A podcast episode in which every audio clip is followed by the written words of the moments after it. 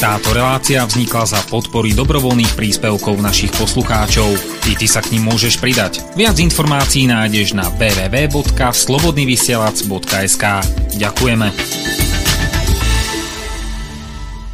Vážené a milé poslucháčky a poslucháči, začína pilotná relácia politické rozhovory, tentokrát s profesorom Petrom Drulákom, ktorého srdečne pozdravujem. Dobrý večer. Dobrý večer, děkuji za pozvání. No, pán profesor, je nám cťou, že aj tento rok ste si vedeli nájsť čas pre našich poslucháčov. V úvode tejto relácie predstavíme témy, ktorými by sme chceli obohatiť našich poslucháčov. Vy ste pred nejakým časom založili spolok Svetopluk, Spolky v Českej republike sú akýsi analog našich občianských združení. Tam sa to nazýva ako zapsaný e, spolek.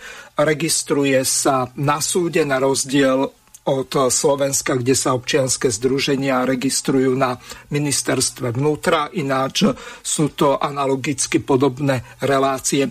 Čo by ste vedeli povedať okolo tohoto spolku, ako ste sa k tomu dostali, aký cieľ má ten spolok a ktorí sú takí významní členovia. Nech sa páči.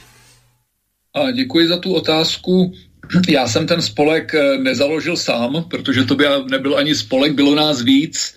E, ti tři zakladatelé, kteří to se mnou dávali dohromady, jsou Ilona Švihlíková, kterou vaši posluchači dobře znají, a Michal Semín, kterého možná znají méně, ale který vystupoval taky na eh, vlnách slobodného vysílača. Ano.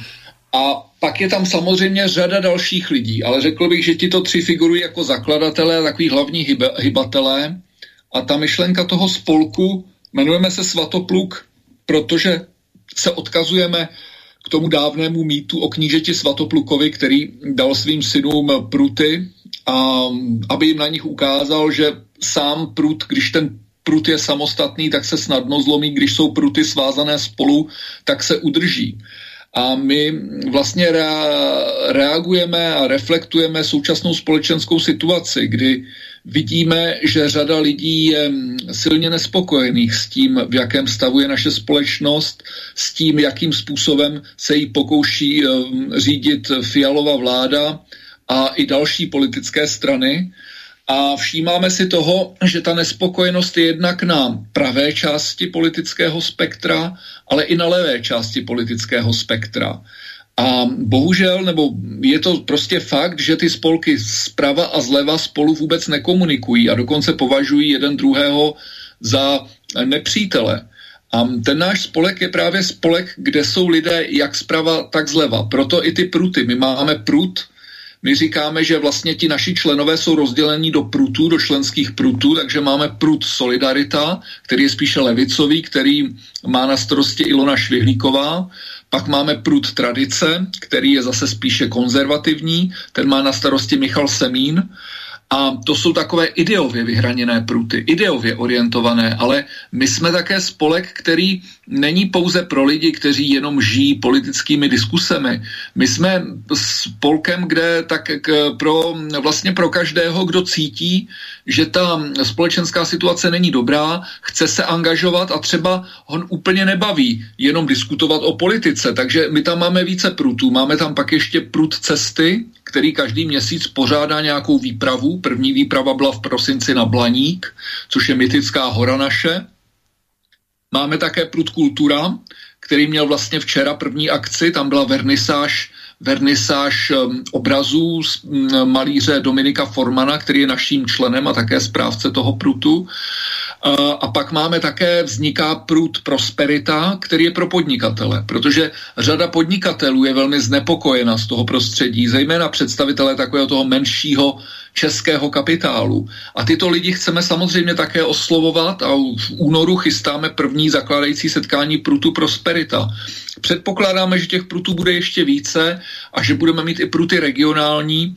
Základem, takovou základní myšlenkou je vytvořit široké mm, společenské hnutí lidí, kteří prostě budou společně promýšlet uh, nový koncept společnosti, nový koncept, uh, nový koncept toho, jak by měla být společnost uspořádána a také mezi sebou budou vytvářet vazby a pouta určitého přátelství a důvěry. Takže to je vlastně takový velký cíl toho spolku. Není to spolek, který by byl politickou stranou ani hnutím. Nechceme nikdy kandidovat, ale domníváme se, že třeba můžeme pak v určité chvíli dát zázemí e, nějakým politickým silám, které budou, budeme považovat za důvěryhodné, ale takové zatím úplně nenacházíme. Jakkoliv se nebráníme debatě s určitými politiky, u nichž víme, že jsou nám blízko, tak eh, zatím tedy od toho politické, přímého politického dění se držíme spíše stranou. Myslím, eh, že jste to vysvětlili eh, celkom dobře. Čo v konečnom dôsledku očakávate od toho spolku, keď vašim cieľom nie je ísť nejako do politiky? Zmienili ste sa o tom, že by ste niekoho eventuálne podporili.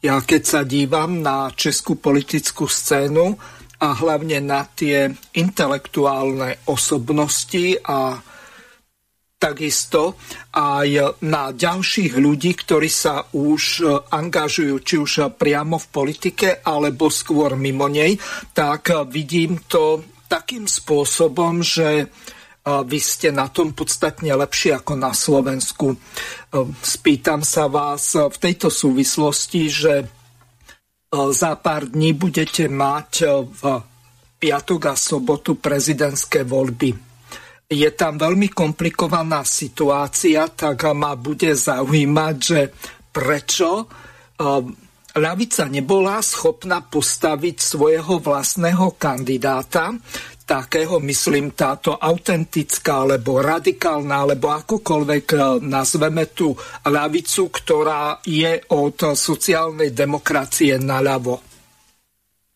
Tak to je hned několik otázek. Tak ta první otázka se vlastně ptá po tom cíli toho spolku.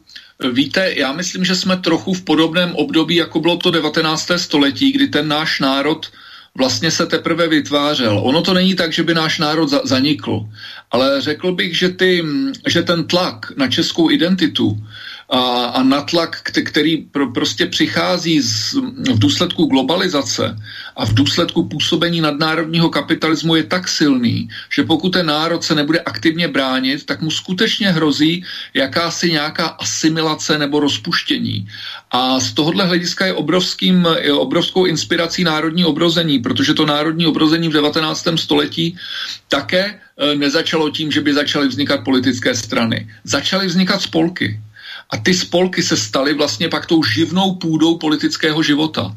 Pokud chceme mít skutečně autentický český politický život, tak musíme mít tu živnou půdu. A my jsme teda ta živná půda. My jsme ten spolek, který bude vytvářet živnou půdu. Takže jenom abych to připodobnil. Jo? A proto eh, říkám, nevylučuji, že z té živné půdy někdy vyroste nějaká politická síla, ale to už bude trochu jiný, to už bude trochu jiný příběh. V současnosti, jak jste správně řekl, Máme, jsme před, poli, před prezidentskými volbami. Náš spolek jako takový nikoho nepodporuje, protože nejsme právě, nejsme, nejsme spolek, který by kandidoval, ale myslím si, že řada z našich členů má jasno v tom, koho v prvním či ve druhém ko, eh, kole třeba podpoří. Já například neskrývám to, že budu podporovat Jaroslava, Jaroslava Baštu, kterého si cením.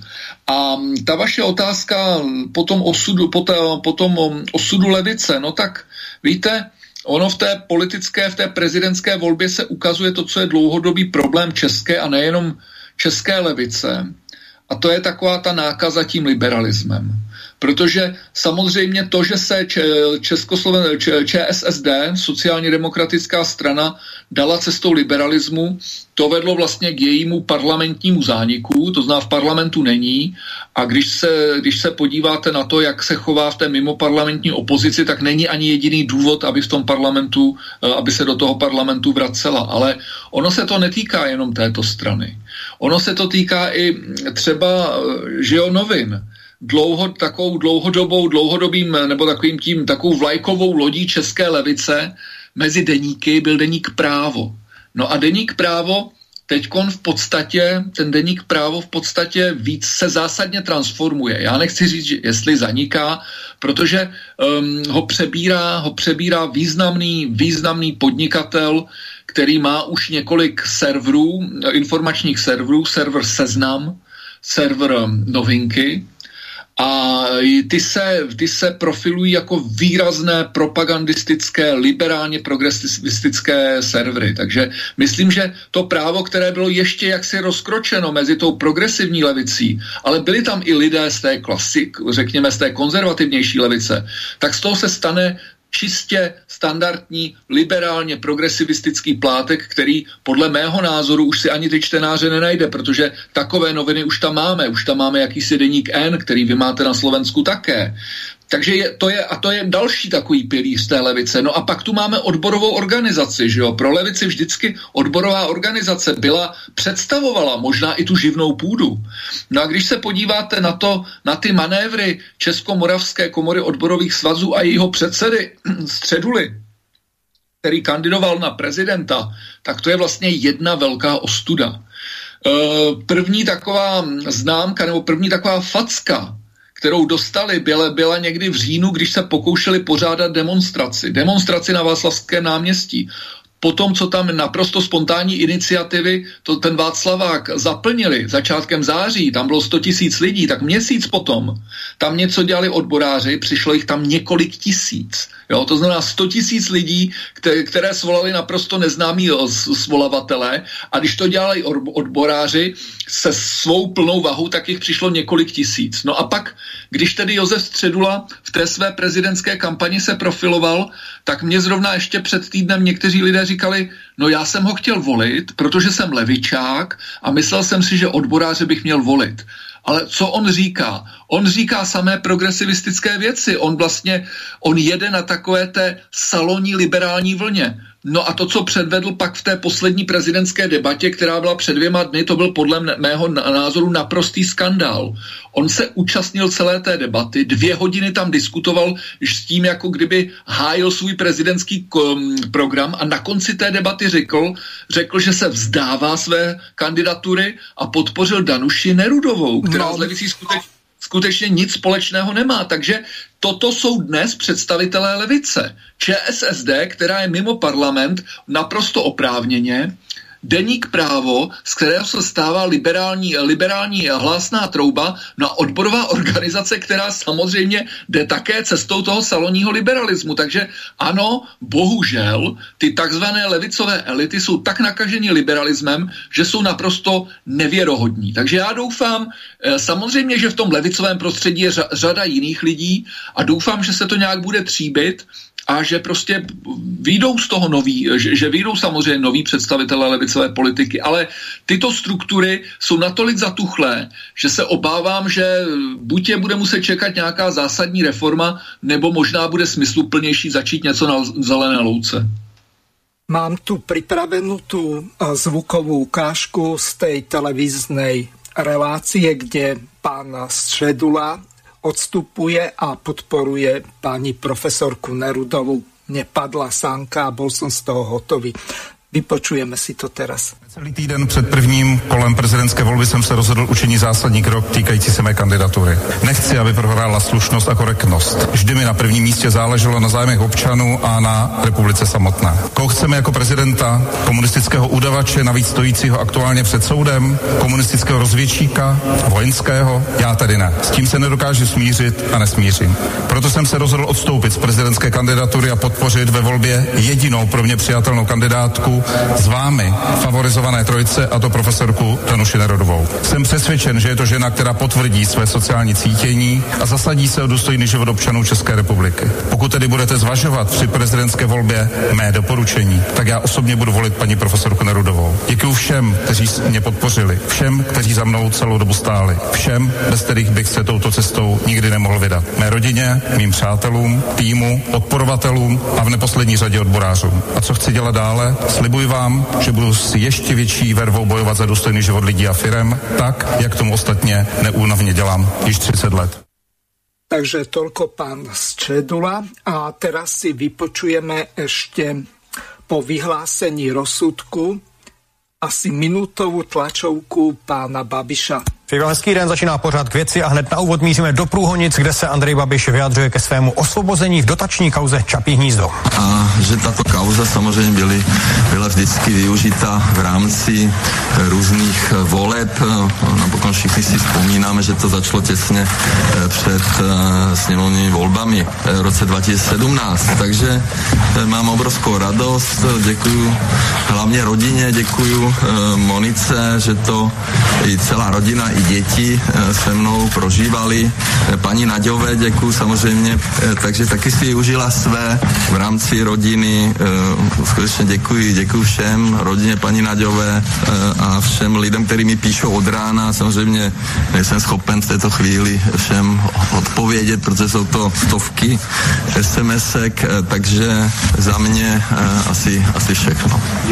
No a pre slovenských poslucháčov, ktorí nemajú nejakú celenú šajnu o tom, čo je to tzv. čapí hnízdo a kauza okolo neho, tak Andrej Babiš natočil také video, kde v podstate robil akéhosi sprievodcu a vysvetľoval, že čo bolo predtým a čo teraz je. Čau lidi, vítám vás na Čapím hnízdě. Možná jste o něm slyšeli.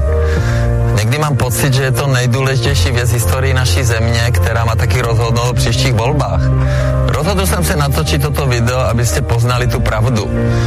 Takže takhle to tady vypadalo na začátku. Ruina, totálně v rozvalu, nikdo se o to nestaral a určitě všichni obyvatelé Semtíne si na to vzpomenou. Dnes je to multifunkční areál, který slouží veřejnosti. Pořádají se tady konference, prezentace nových aut, svatby, chodí sem veřejnost a je tady zainvestováno 930 milionů. Tady se nacházíme u vstupu do ekocentra, to je otevřeno od 1. dubna do konce října. Teď až do konce sezóny je vstupné korunu, předtím to bylo děti 80 korun, dospělí 120, seniory 90. Lidi sem nosí zvířata, které čas najdou v přírodě a když ty zvířata se vylečí, tak se vracejí. No. Někteří bohužel jsou tady na dlouho, jako tenhle orel mořský, který má bohužel zlomené křídlo. Tady jsme na začátku eh, stezky, eh, sem chodí vlastně školní zájezdy, takže přijde autobus dětí a slečny z ekocentra jim připraví program, poznávají krajinu, ta poznávací stezka je dlouhá asi kilometra a půl, samozřejmě tady plno zvířat, no a děti se učí o přírodě, o zemědělství a tady se děti dozvědí něco o ptačí migraci. Vidíte úplně dole, ta jednička, tam lítá čáp. Čáp přilítá na farmu e, téměř vždy poslední týden březnu, upraví se hnízdo, potom začne hledat nějakou kámošku, no a potom se mají rádi a mají malé čápata, někdy dva, tři, čtyři, tento rok byly čtyři. Takže toľko Andrej Babiš.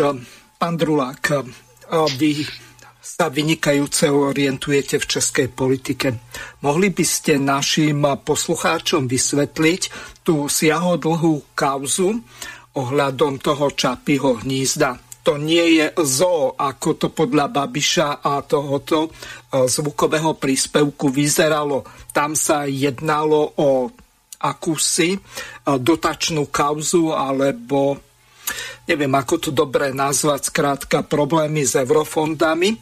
Môžete to vysvetliť našim poslucháčom v súvislosti že za každým táto kauza sa vyťahovala pred nejakými voľbami, či už parlamentnými, teraz prezidentskými. A v úvode toho príspevku tak v tomto zmysle sa vyjadril aj pán Babiš. V tom predchádzajúcom sme počuli, že prvostupňový súd ho oslobodil. Uvidíme, aký postoj zaujme štátny zástupca, či sa odvolá na odvolací tuším, krajský súd a uvidíme, ako to bude ďalej prebiehať. Čiže pán Babiš ide s taktickou, možno až strategickou výhodou do týchto volieb a Zároveň ma bude zaujímať druhá otázka, ako vy sa dívate na toho pána Středulu, ktorý je v podstate odborárským bosom jednej z najväčších odborových centrál tak eh, děkuji. Víte, ono schrnout kauzu Čapí hnízdo, to asi by bylo složitý, ale já tak ani nejsem na to úplně připraven, ale řeknu tak nějak, co o tom vím, nebo moji perspektivu. Čapí hnízdo je prostě určité rekreační zařízení, které vzniklo v rámci, řekněme, toho impéria, impéria, impéria Andreje, Andreje Babiše. A tam vlastně uh, byla to věc, že, kterou Babiš eh, považoval za takové své dítko, bylo to pro něj důležité, eh, protože má to takovou netradiční architekturu, celé to zařízení je, má vlastně opravdu architekturu čapího hnízda, takže je to, je to vlastně esteticky zajímavé, ale v čem byl ten problém? Ten problém spočíval v tom, že vzniklo podezření, že Babiš nepr- nebo ten Agrofert eh, neprávem čerpal dotaci, na tu obnovu, protože on v tom klipu mluví o té obnově, že to byly, byly nějaké ruiny a on z toho udělal vlastně moderní zařízení, rekreační zařízení.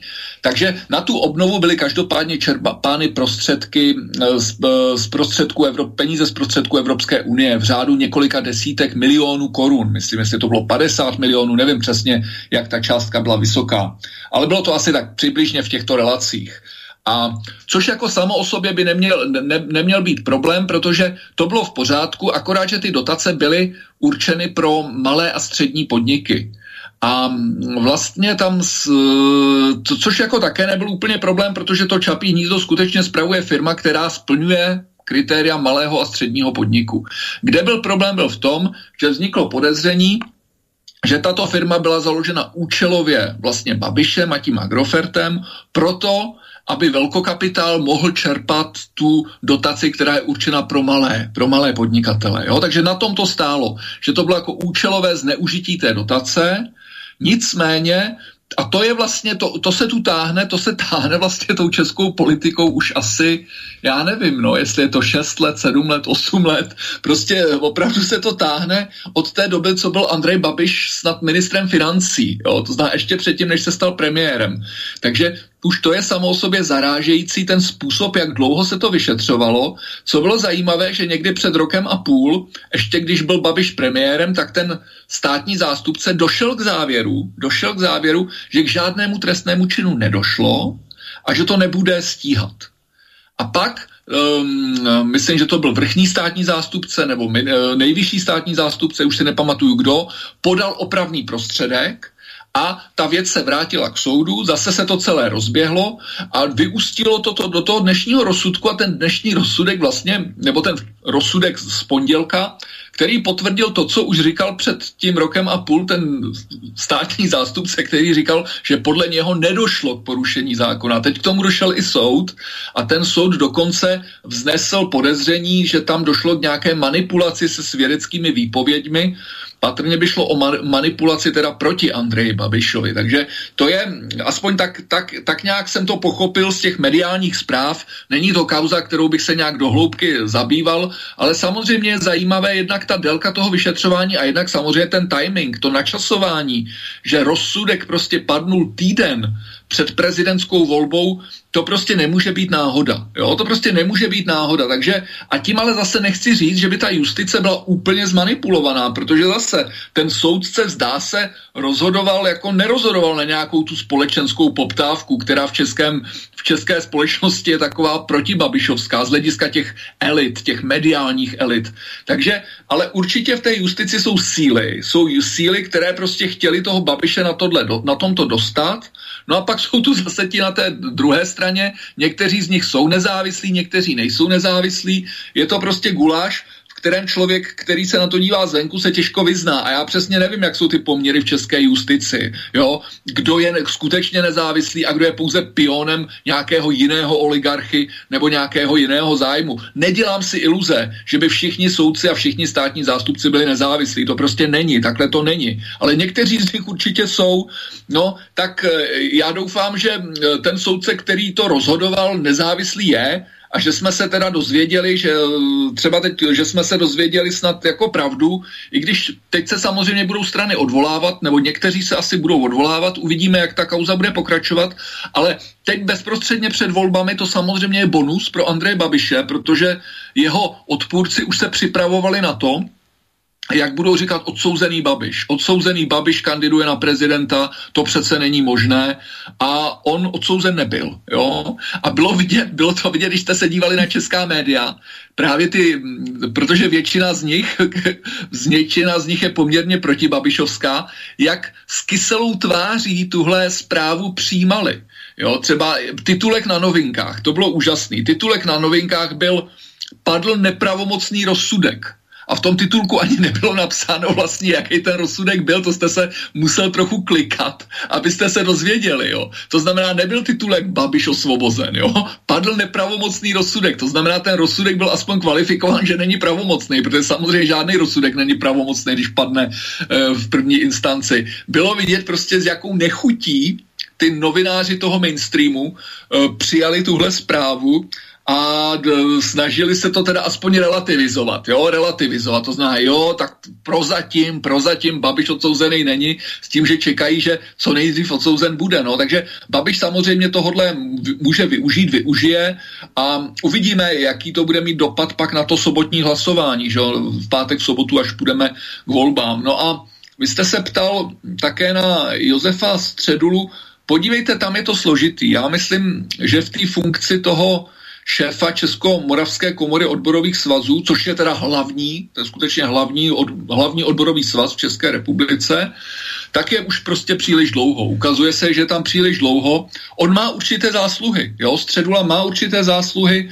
před nějakými, už je to taky 6, 7, 8 let, rozjeli, kampaň, rozjeli odbory pod jeho vedením kampaň proti levné práci. To znamená, on upozorňoval na ten negativní efekt toho, že česká ekonomika je postavena na montovnách, že ty platy nejsou důstojné a především, to myslím, že bylo důležité, že ty platy nekonvergují. Že v, tě, že v tom posledním desetiletí nedochází ke zbližování českých platů s platy německými nebo rakouskými. To myslím, že bylo, to bylo vlastně nejdůležitější, protože to, že ty platy jsou nižší, na to jsou Češi Češi zvyklí, ale bylo tam vždy to očekávání, že se ty platy budou přibližovat.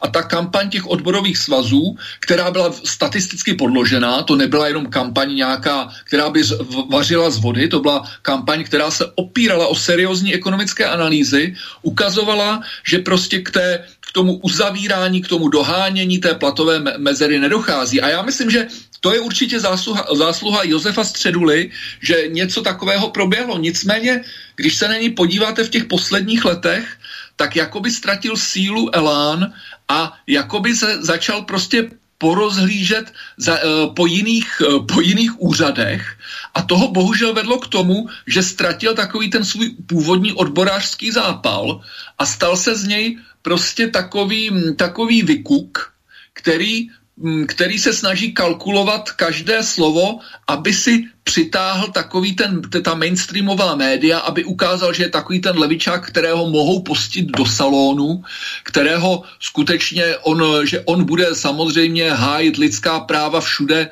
po, po celém světě a bude říkat všechny takové ty správné havlovské věci, co se tak očekává v pražském, v pražském salonu, tak to dával hodně najevo v těch posledních letech. No a bohužel to dával najevo i v té prezidentské kampani a proto on, když vlastně rezignoval, tak on rezignoval s počtem 3% hlasů. Jo. To znamená populární, teda ne populární, ale odborářský předák který má v kampani 3% hlasů, to myslím je i takové vysvědčení jeho působení. Takže pokud on říká, že bude dále bojovat hm, za důstojný, za důstojný život pracujících a firm, ať bojuje, ale možná e, někde jinde, než z čela e, hlavní odborové centrály České republiky. No mňa zarazila tam jedna vec.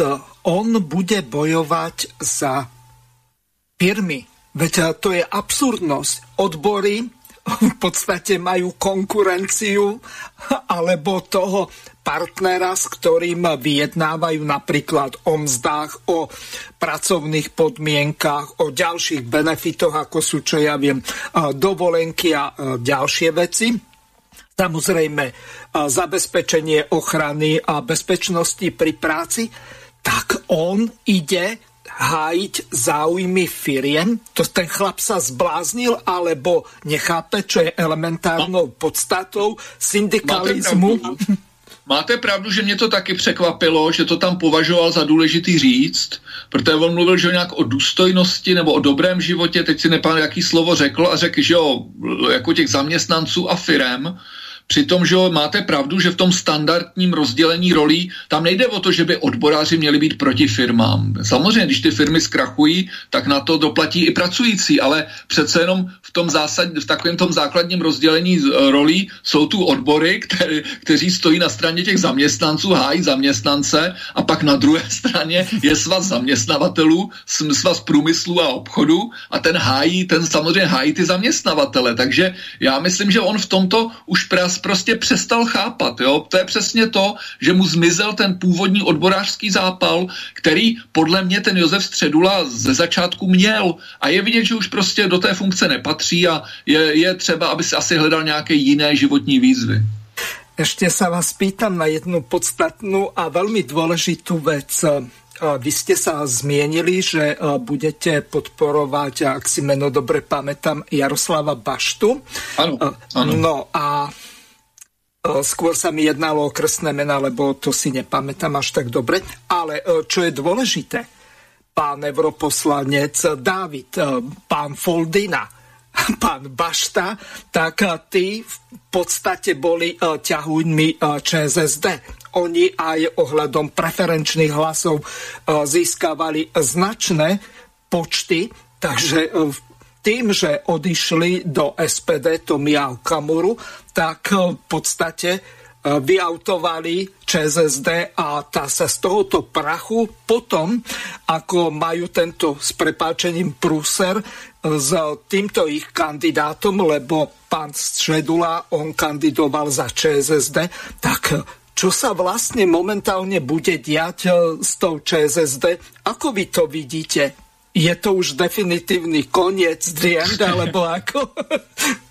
Tak uh, jednak uh, k tomu, k těm třem jménům, to skutečně byly velmi výrazné postavy ČSSD a k, to, k jejich odchodu z té strany já myslím, že ani neodcházeli úplně dobrovolně, že to pro ně muselo být těžké, ale oni prostě viděli, že v té straně, tak jak je vedená, tak jak je definovaná, prostě pro ně není místo. Pro ně už nebylo místo pro stranu, která pro, pro lidi, kteří by hlásili klasická levic, hájili klasická levicová témata, tak oni napřed z té strany odešli, no a pak hledali, co dál a toho využil po, po, podle mě velmi chytře Tomio Okamura, který prostě řekl, no tak podívejte, tak my jsme strana, která je vlastně pro všechny. My jsme strana lidová, on je vlastně, že jo, populista v tom dobrém slova smyslu mm-hmm. a říká, no tak ale jako populista já jsem prostě, já mám samozřejmě tradičně, on, mě, on měl spíš pravicovou rétoriku, ale říká, no tak elektorálně mu, mu samozřejmě prospěch, když bude mít i, když bude mít i samozřejmě přísun hlasů zleva, a nabídl jim, nabídl jim prostě, nabídl jim zajímavá, zajímavá místa a vyplatilo se, vyplatilo se to Okamurovi, vyplatilo se to Okamurovi, vyplatilo se to i těm třem no, vlastně výrazným představitelům, protože uh, voliči to ocenili, a z tohohle hlediska je to, to já myslím, ten odchod k té SPD je mm, logický vzhledem k tomu, do jakého marazmu se dostala ČSSD. Já osobně jsem velmi skeptický k budoucnosti té strany, k budoucnosti ČSSD. Já vím, že v ČSSD jsou, jsou zajímaví lidé. Jsou zajímaví lidé, kteří se snaží, kteří jsou naprosto frustrováni z toho, jak vypadá to dnešní vedení a e, připravují, se, připravují se na to, že někdy do, do léta by měl proběhnout volební sjezd. Jo. To znamená, to současné vedení by mělo před, e, před letními prázdninami, někdy do června, by mělo obhajovat, by se mělo obhajovat a to bude další příležitost prostě pro ty síly, které jsou si vědomy toho, že ČSSD takhle dál existovat nemůže, tak je to příležitost pro ně e, tu stranu převzít. Ale jestli to dokáží, jestli pak, e, i když budou zvoleni, jestli s tou stranou dokážou něco udělat. V tom jsem velmi skeptický. Já jim tedy držím palce, držím jim na jednu stranu palce, ale na druhou stranu moc nevěřím, že by to mohli dokázat. Proto spíš věřím na to, že někdy vznikne něco úplně vedle na zelené louce. Na druhou stranu, e, samozřejmě v této prognoze se můžu mílit a rád bych se mýlil, takže může to nakonec dopadnout tak, že se tam objeví nové tváře, zajímaví lidé, kteří tu ČSSD obrodí. Hmm. Mám tu připravenou jednu takovou velmi zaujímavou ukážku od eh, jedného speváka, youtubera, influencer alebo akokoľvek by som ho nazval, možno, že ho poznáte pod pseudonymom Aneta Lupo. On komentoval to, ako vlastne prebiehali tie televízne diskusie a bol z toho zhrozený. Zrejme je to človek, ktorý pravdepodobne, aspoň podľa toho, ako sa nepriamo vyjadroval, tak bude voliť veľmi podobne ako vy. Tak si to teraz vypočujeme. Vy ste sledovali tie televízne diskusie, tak dobre by bolo zaujať k tomu z vášho uhla pohľadu komentár, že čo sa tam vlastne dialo a či tá predvolebná kampaň v tých médiách bola objektívna alebo mala záujem niekoho zvýhodniť a napríklad pana Baštu poškodiť.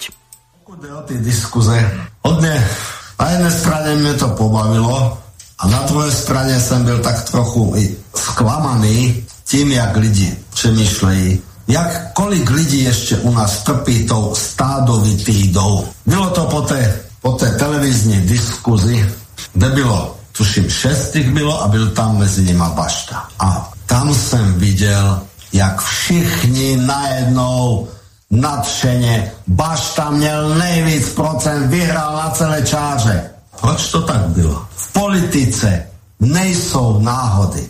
V politice se nic nede, neděje jen tak. Všechno, všechno má svůj účel, svůj důvod. Všechno. Viděl jsem nějaké ty průzkumy s těma procentami a viděl jsem průzkum, kde byli první čtyři prezidentští kandidáti, byli samozřejmě generál, byl tam Babiš, byla tam ta mladá pohledná a byl tam Bašta. Byli uvedeni jako ti čtyři, kteří mají nejvíc procent ze všech. Ostatní už jsou daleko za nima. Jo? Takže tady logicky aspoň mne přišla okamžitě na rozum taková otázka, proč byl Bašta v diskuzi s těma, co jsou jakože ty, co už jsou dolu, ty outsidři. Proč ho asi nedali do diskuze s těma, co jsou v té grupě na té špici, jakože. Proč ho s ním nedali? Všechno má svůj důvod. Proč ho tam asi nedali? Protože první řadě prezidentské volby jsou boj dvou lidí, generála a Babiše. Tak proto ho podporuji. A protože média jsou řízená, zcela demokraticky samozřejmě, proto byl v diskuzi Bašta s těma outsidery. Protože potřebuju utrhat co nejvíc hlasů Babišovi. Z Babiše mají strach. To mi nikdo nevymluví. Z Babiše mají hrůzu aby to náhodou nevyhral. Tak, jak to už jde několik let, všechno a všichni proti Babišovi, všechny intrigy, všechny špinavosti a prostě každá křivárna, všechno proti Babišovi, tak teď zase potřebuju roztrhat ty hlasy a proto dali Baštu s těma outsiderami do diskuze, protože oni dobře věděli, jak, ten, jak ty procenta tam dopadnou a tím pádem ti lidi, kteří se nemohli rozhodnout mezi Babišem a Baštou, teď to viděli, Ježíš Maria, však ten Bašta to musí vyhrát. Takže to hodím Baštovi. A o to jde. O nic jiného nešlo. Jak by to dopadlo, kdyby byli ti čtyři jenom v diskuzi v televizi a s těma procentama?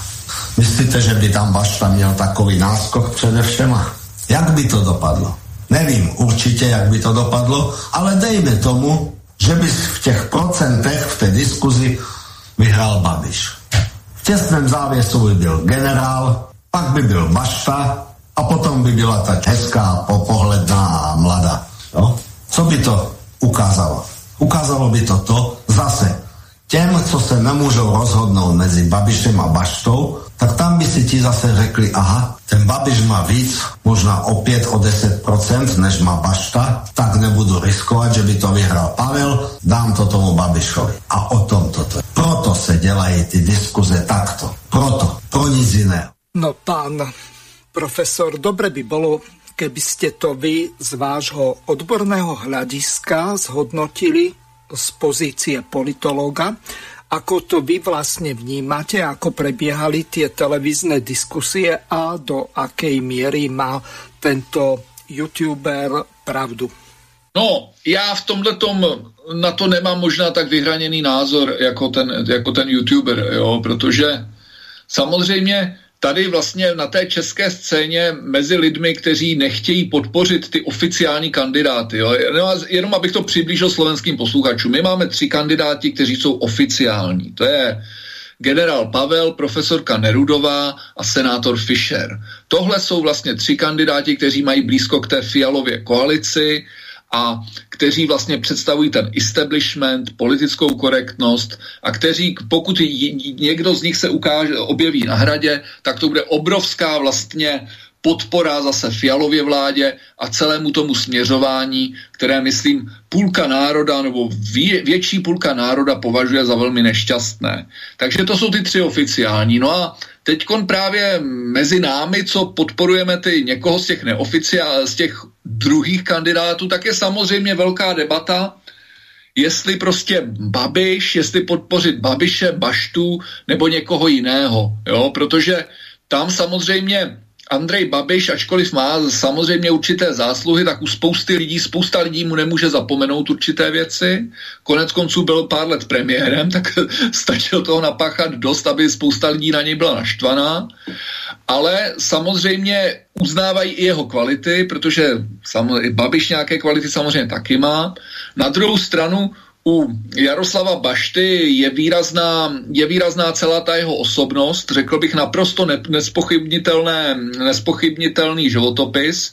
Pokud bychom se na ně dívali z hlediska životopisu, tak on je jednoznačně nejsilnější bez jakékoliv diskuze. Není kandidát, který by s ním v tomhle vůbec mohl soutěžit. To znamená, v 80. letech disident, v 90. letech se probojuje do sociální demokracie, dneska prostě zůstává konzistentní. Když ho sociální demokracie opouští, on se nepřikloní k tomu, on se nepřikloní k tomu um, liberálnímu progresivismu a dále hájí svou, takže z tohohle hlediska je samozřejmě silný. Na druhou stranu Jaroslav Bašta je samozřejmě očividně handicapován v těch veřejných debatách, kde třeba nemá takovou tu obratnost a rychlost, jako mají někteří jiní, takže lidé si pak kladou otázku, jestli když, když, jestli když dají hlas ten tomu Baštovi, jestli těm v podstatě neumožní to, že nakonec Babiš nebude ani v tom druhém kole a bude to mezi Danuší Nerudovou a generálem Pavlem. Takže tyhle ty diskuze se prostě vedou, vedou se diskuze, když se podíváte na průzkumy veřejného mínění, tak ty průzkumy veřejného mínění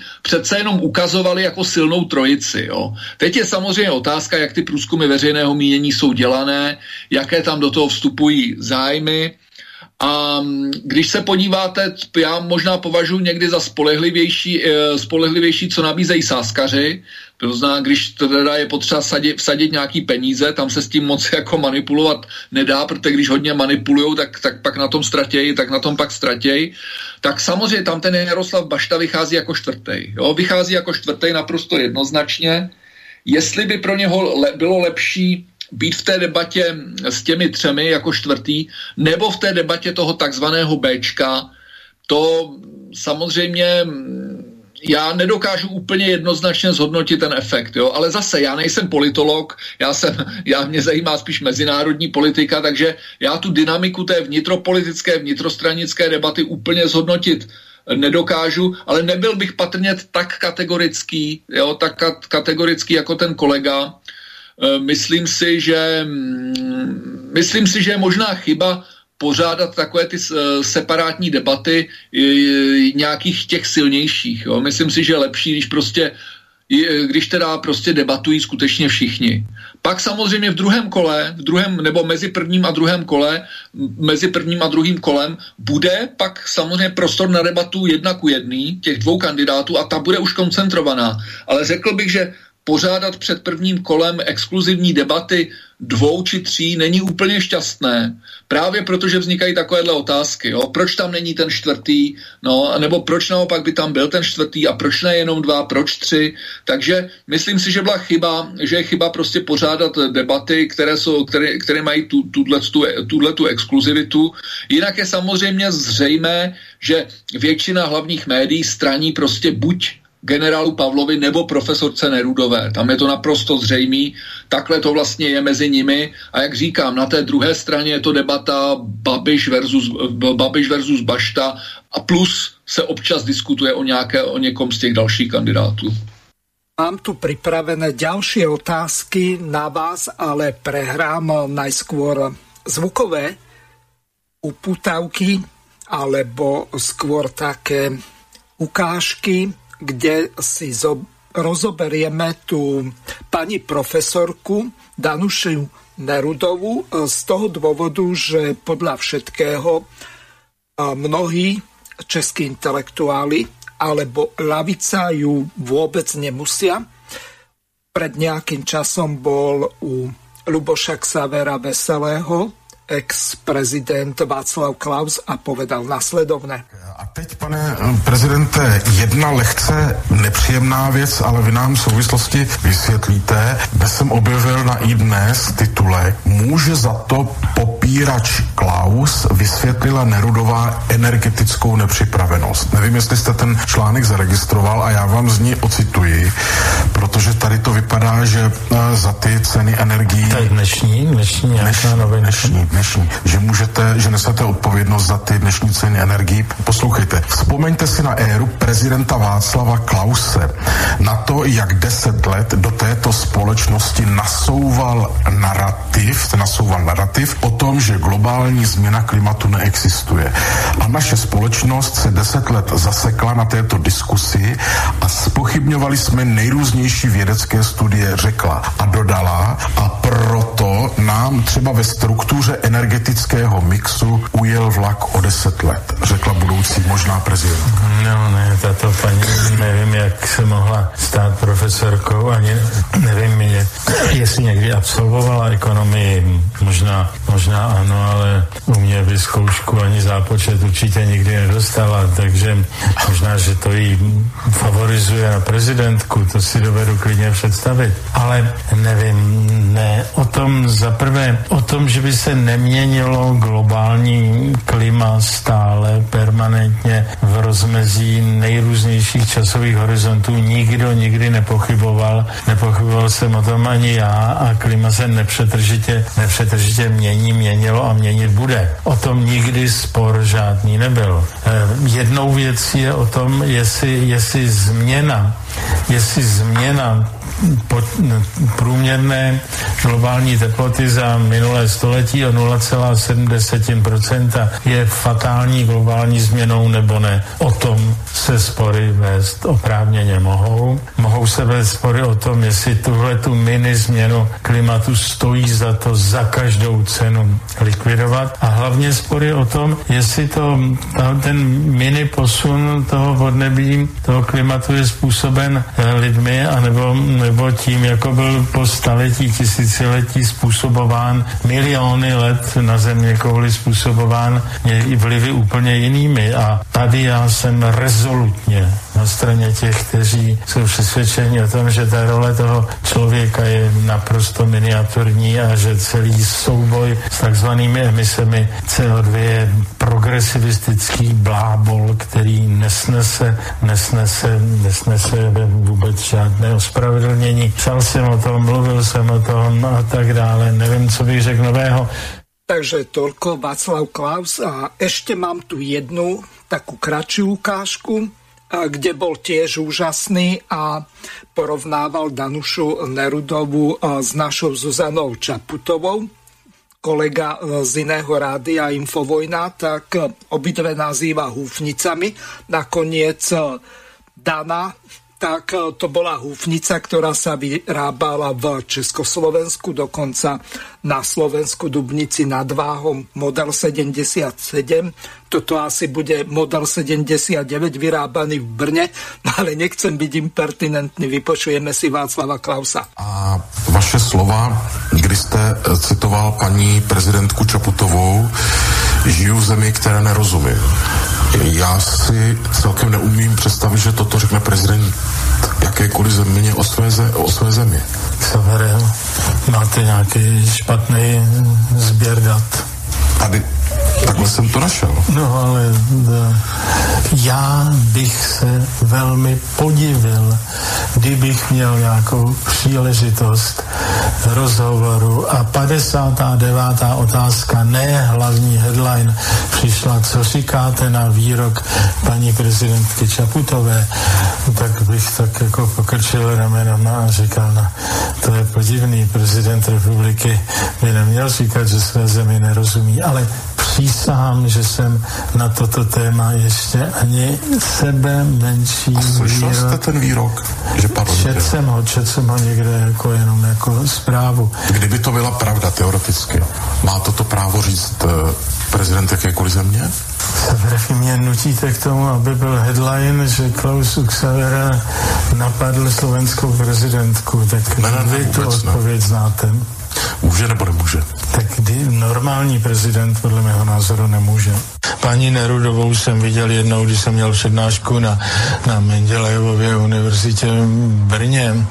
Nevím, já myslím, že možná, možná rektorka, ale že by měla na, na, na, na prezidentku České republiky, to by byla Čaputovská beznaděj, kdyby náhodou tahle osoba, osoba vyhrála. Takže... Co je beznadějného na Zuzaně Čaputové, pokud se Prosím? Co je beznadějného na Zuzaně Čaputové? Všechno. Mohl byste specifikovat? Ne, ne, ne, víc, ne, ne. Takže nech sa páči, môžete to komentovať a z vášho pohľadu pôsobíte v akademickej obci, ste profesorom, je to v podstate, aj keď z inej branže, ale kolegyňa, pani Nerudova. Ako vy sa na ňu dívate, či už ako pedagog, alebo ako politolog? No tak já musím říct, že já vlastně nemám moc co dodat k tomu, co řekl prezident Klaus. Jo, já vlastně s tou jeho analýzou souhlasím. Jo. Já tam k tomuhle není moc co dodat. Myslím si, že to řekl přesně. Um, profesorka Nerudová řekla spoustu hloupých věcí.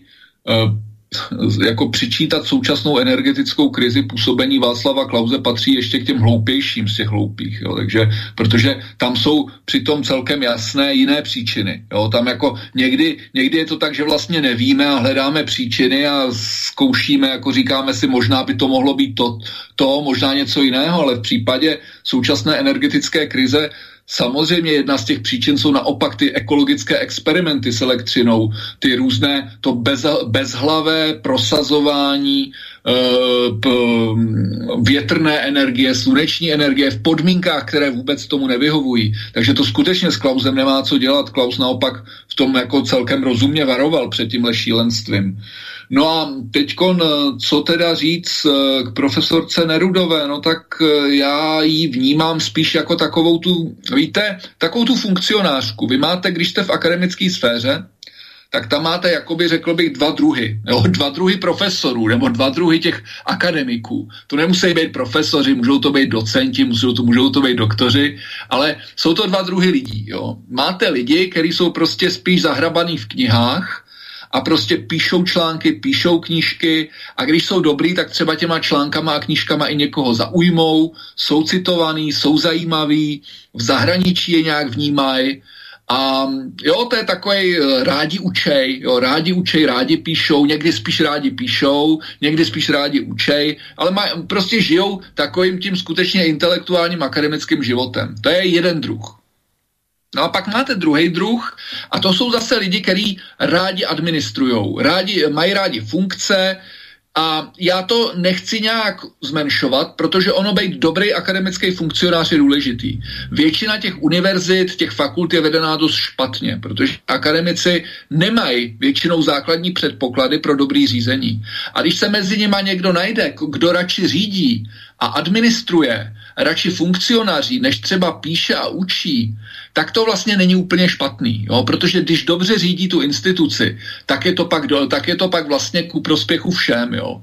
Jo? Není dobrý, když třeba nějaký skvělý vědec začne něco řídit a řídí to úplně špatně a vede to cu grunt. Takže je to, máme, ten, máme tam, řekněme, ty typy, uh, co bádají, co zkoumají a typy, co rádi řídějí. No a teď vlastně samozřejmě Zuzana Čaputo, teda já jsem si už to taky... Nerudová. Danuš, Danuše Nerudová, Danuše Nerudová samozřejmě patří k těm funkcionářům, co rádi řídí, a já vlastně nevím, jestli, jestli řídila dobře nebo špatně. Jo. To znamená, jestli je to dobrá manažerka nebo ne. Mám, když vidím, jak se, jak se postavila k tomu skandálu s těmi doktoráty, a ten skandál je skutečně vážný. To je skutečně vážný, co se dělo tehdy na té Mendelově univerzitě a, mm, a co ona jako rektorka jakoby neviděla, nebo nebyla schopná to řešit, tam je to o to vážnější, že celý ten skandál přichází z její fakulty.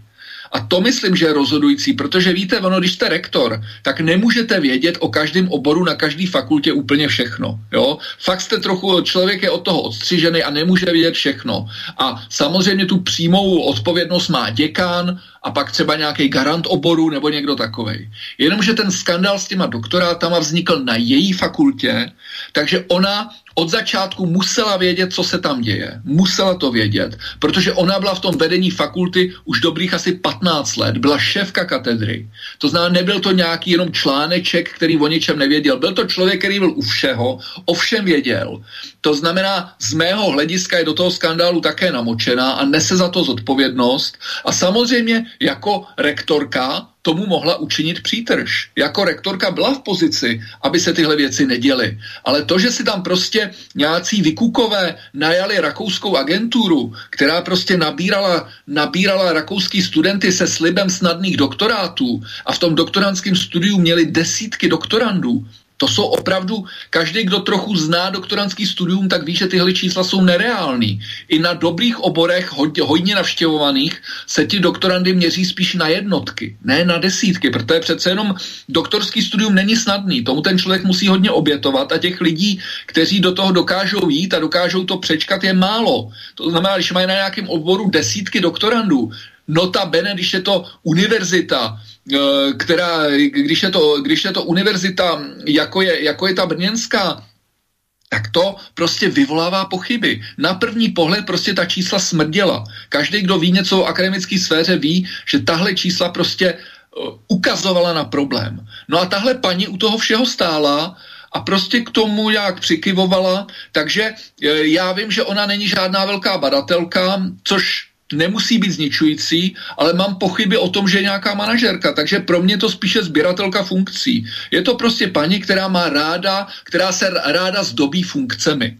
A získala docela dost funkcí v tom akademickém světě, včetně té nejvyšší, což je funkce rektora, no a tak se rozlíží po nějaké jiné funkci, no a asi si říká, že do té její sbírky to, co by mohlo ozdobit ještě trochu víc než to rektorství, je prezidentství. No. A to je pro mě velmi špatný důvod a proto, aby někdo kandidoval na funkci prezidenta. Takže to já považuji za úplně... Ale víte, ono naštěstí v té kampani se to ukazuje. Já myslím, že to čeští, ob...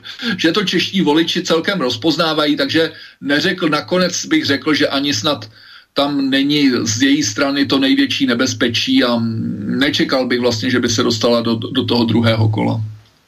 No podľa všetkého tak eh, šance na to má, lenže keď eh, si českí poslucháči vypočujú túto reláciu a najmä to, čo napríklad Katežina Konečná povedala eh, na jej YouTube kanále, pre tých, ktorí sa až tak neorientujú v českej politike, je to po pánovi Filipovi predsednička KSČM, to znamená komunistickej strany Čiech a Moravy a je opakovane asi druhé volebné obdobie aj europoslankyňou, tak povedala nasledovné. A toto ma zdrtilo ešte viac ako e, Drtinová e, na DVTV zdrtila Nerudovou. Dívejte se, jak to celé vysvětlila na DVTV redaktorkám Drtinové a Písařovicové a hlavně, jak dopadla u otázek, kde prý žádný tahák neměla. Co ale o vašich schopnostech zvládnout zahraniční a bezpečnostní agendu vypovídá to, že jste při testu na tohle téma během jedné z debat na konci listopadu musela koukat do taháku. Aha, já jsem do žádného taháku nekoukala, narážíte asi na můj uh, černý deníček, který se stal, uh, který se stal neopisovala. To je deníček, už vidíte, že mám všechno vyplněno a to je deníček, ve kterém mám zápisky z diskuzí. Deníček řekla svým studentům u testu. A moji studenti uh, u testu uh, mají uh, propisku a papír, nicméně uh, tady... Co jste řekla na takový deníček? No, já bych na začátku řekla, že můžete mít jenom propisku, že nemůžete mít sebou žádné poznámky a zapisovat si. Uh, dámy, ale nic takového tam řečeno nebylo.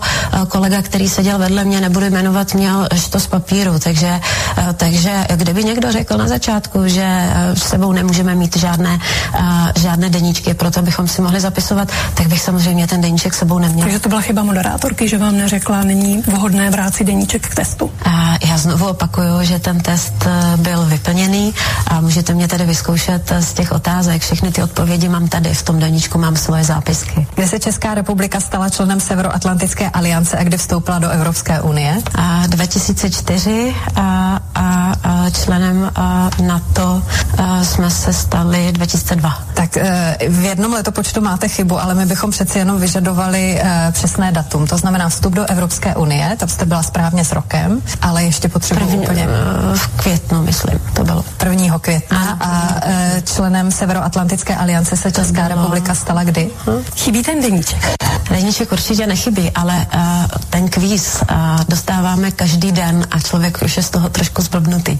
A uh, v dubnu? V březnu? V březnu. 12. března 1999. Tak vidíte. A já myslela, že když vám jednu otázku kladou stále dokola, jste schopni si odpověď zapamatovat. Víte, co je ale nejhorší? Že u těch svých lží ani nehne brvou. Evidentně je nepronáší poprvé. Bohužel, zřejmě ani naposled. Je zjevné, že bývalá paní rektorka na sebe aplikuje stejná pravidla, jako aplikovala na rychlo studenty v době svého rektorování. Malý podvod nevadí, hlavně, že se nikomu nic nestalo. Neměla bych přitom vůbec problém s tím, že občas někdy něco každý z nás neví. Snad každý politik, včetně mě i v debatách, si prostě pomáhá připravenými poznámkami. Nikoli však v testu, kde je cílem otestovat znalosti kandidátů. A úplně nejhorší je především způsob, jakým se Nerudová k celé situaci postavila, když prostě odmítla přiznat, že odpovědi v testu opravovala na základě svých poznámek. Jak chce Nerudová bojovat o důvěru lidí, když zcela evidentně lže a podvádí již během kampaně a neumí se k takové situaci prostě ani férově postavit? Jak máme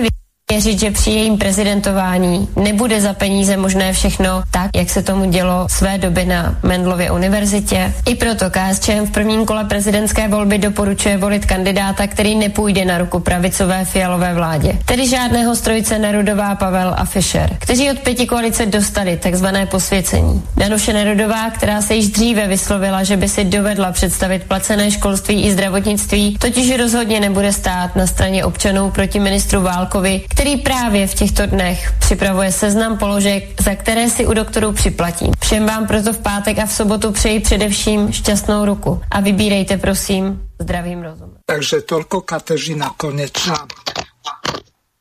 Ja sa vás spýtam na jednu vec. Ako je vlastne možné, že človek s titulom profesor nepozná elementárne veci, kedy sme vstúpili do NATO, kedy e, sme e, vstúpili do Európskej únie. Keby sa jej ešte niekto spýtal, že kedy mohla Česká republika v zmysle článku 13 Severoatlantickej aliancie opustiť NATO, tak už by bola úplne v háji, keď nevie ani kedy tam vstúpila Česká republika. To takýto človek môže byť prezidentom?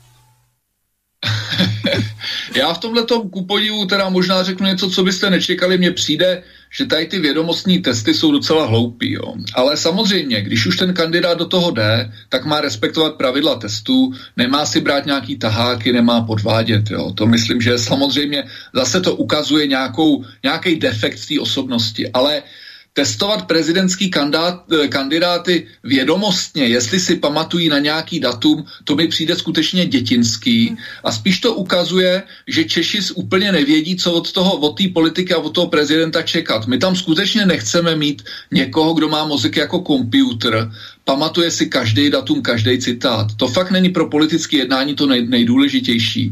Já se přiznám, že já sám, já sám jsem těžko schopen pamatovat si téměř jakýkoliv datum. Jo. To zná vstup do EU, si, si nějakým způsobem pamatuju dobře, vstup do NATO už musím rekonstruovat a další data jsou pro mě opravdu těžký, protože já si třeba pamatuju souvislosti, jo.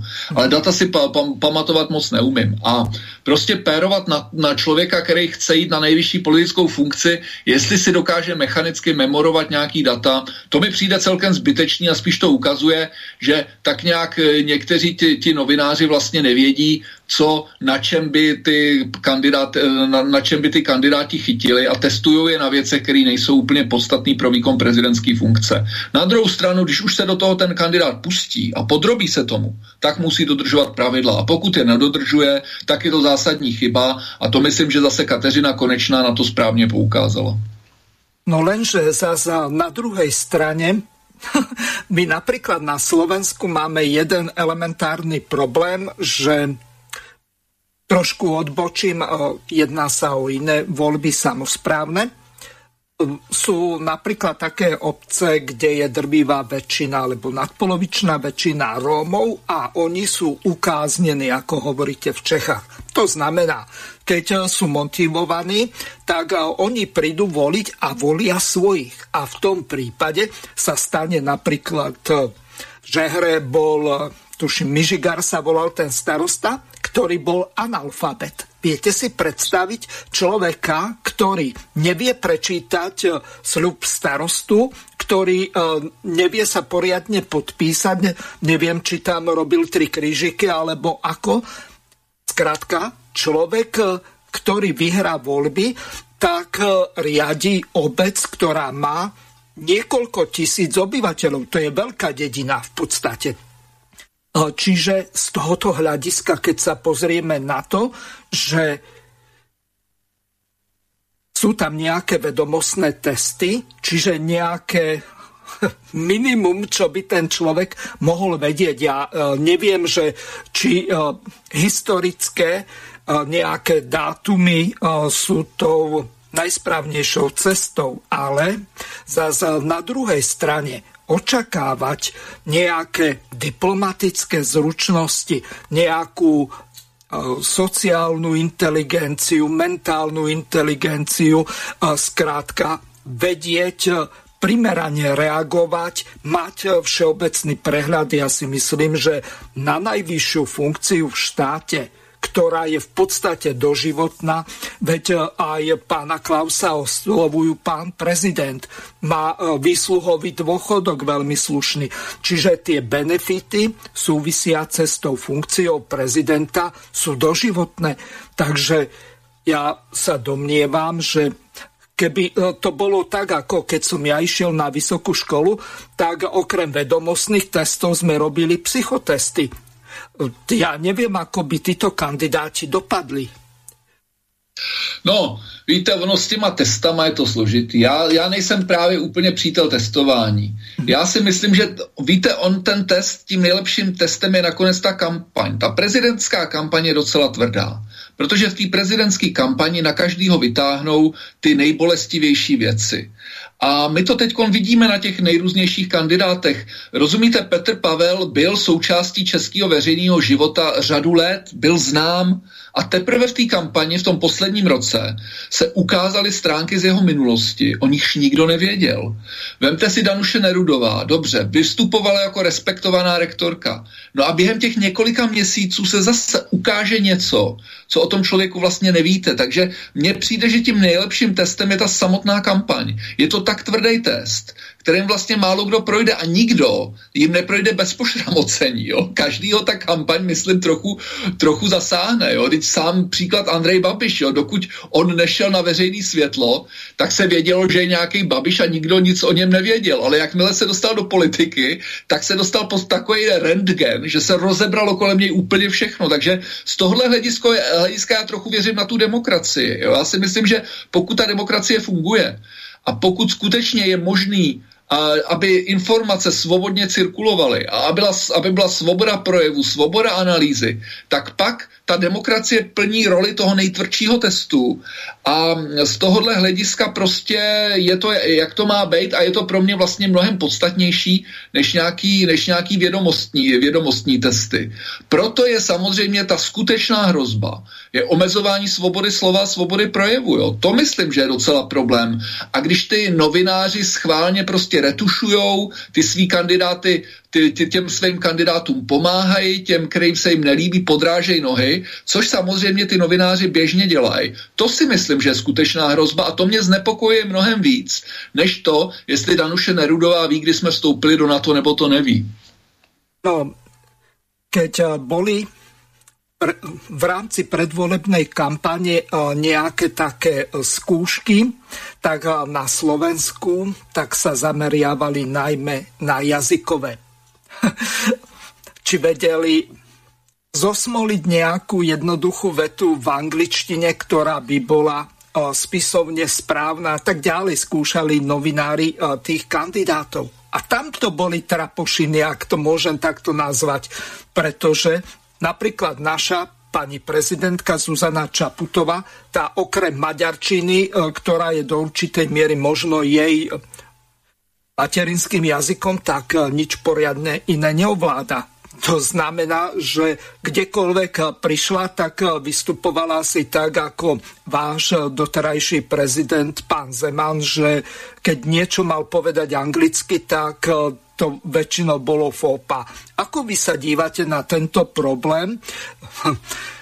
Vo vašom prípade to nie je žiaden problém z toho dôvodu, že vy okrem francúzštiny ovládate ešte aj ďalšie jazyky plynule, takže vy by ste e, takýmto testom bez problémov prešli. Lenže tu e, na tú najvyššiu funkciu v štáte kandidujú ľudia, ktorí nemajú jazykové schopnosti a v prípade jednania, tak oni e, musia využívať tlmočníkov alebo potom všelijako hapkať tam a niekedy sa vedú bilaterálne rozhovory a častokrát za zavretými dverami.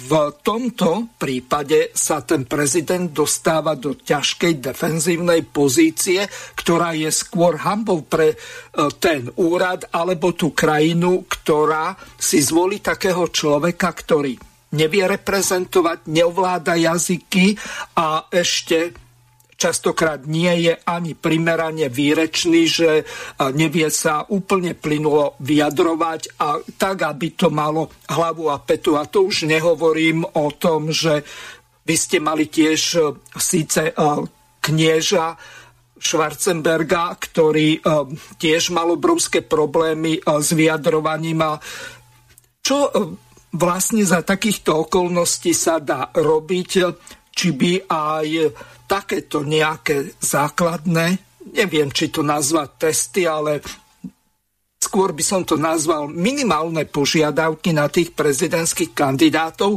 nebali byť eh, stanovené. Alebo to beriete tak, že demokracia je neobmedzená, každý má to pasívne volebné právo a keď eh, splní tie základné podmienky, či už získa ten stanovený počet eh, poslaneckých hlasov na podporu, alebo vo vašom prípade vyzbiera 50 tisíc podpisov, tak môže kandidovať ktokoľvek?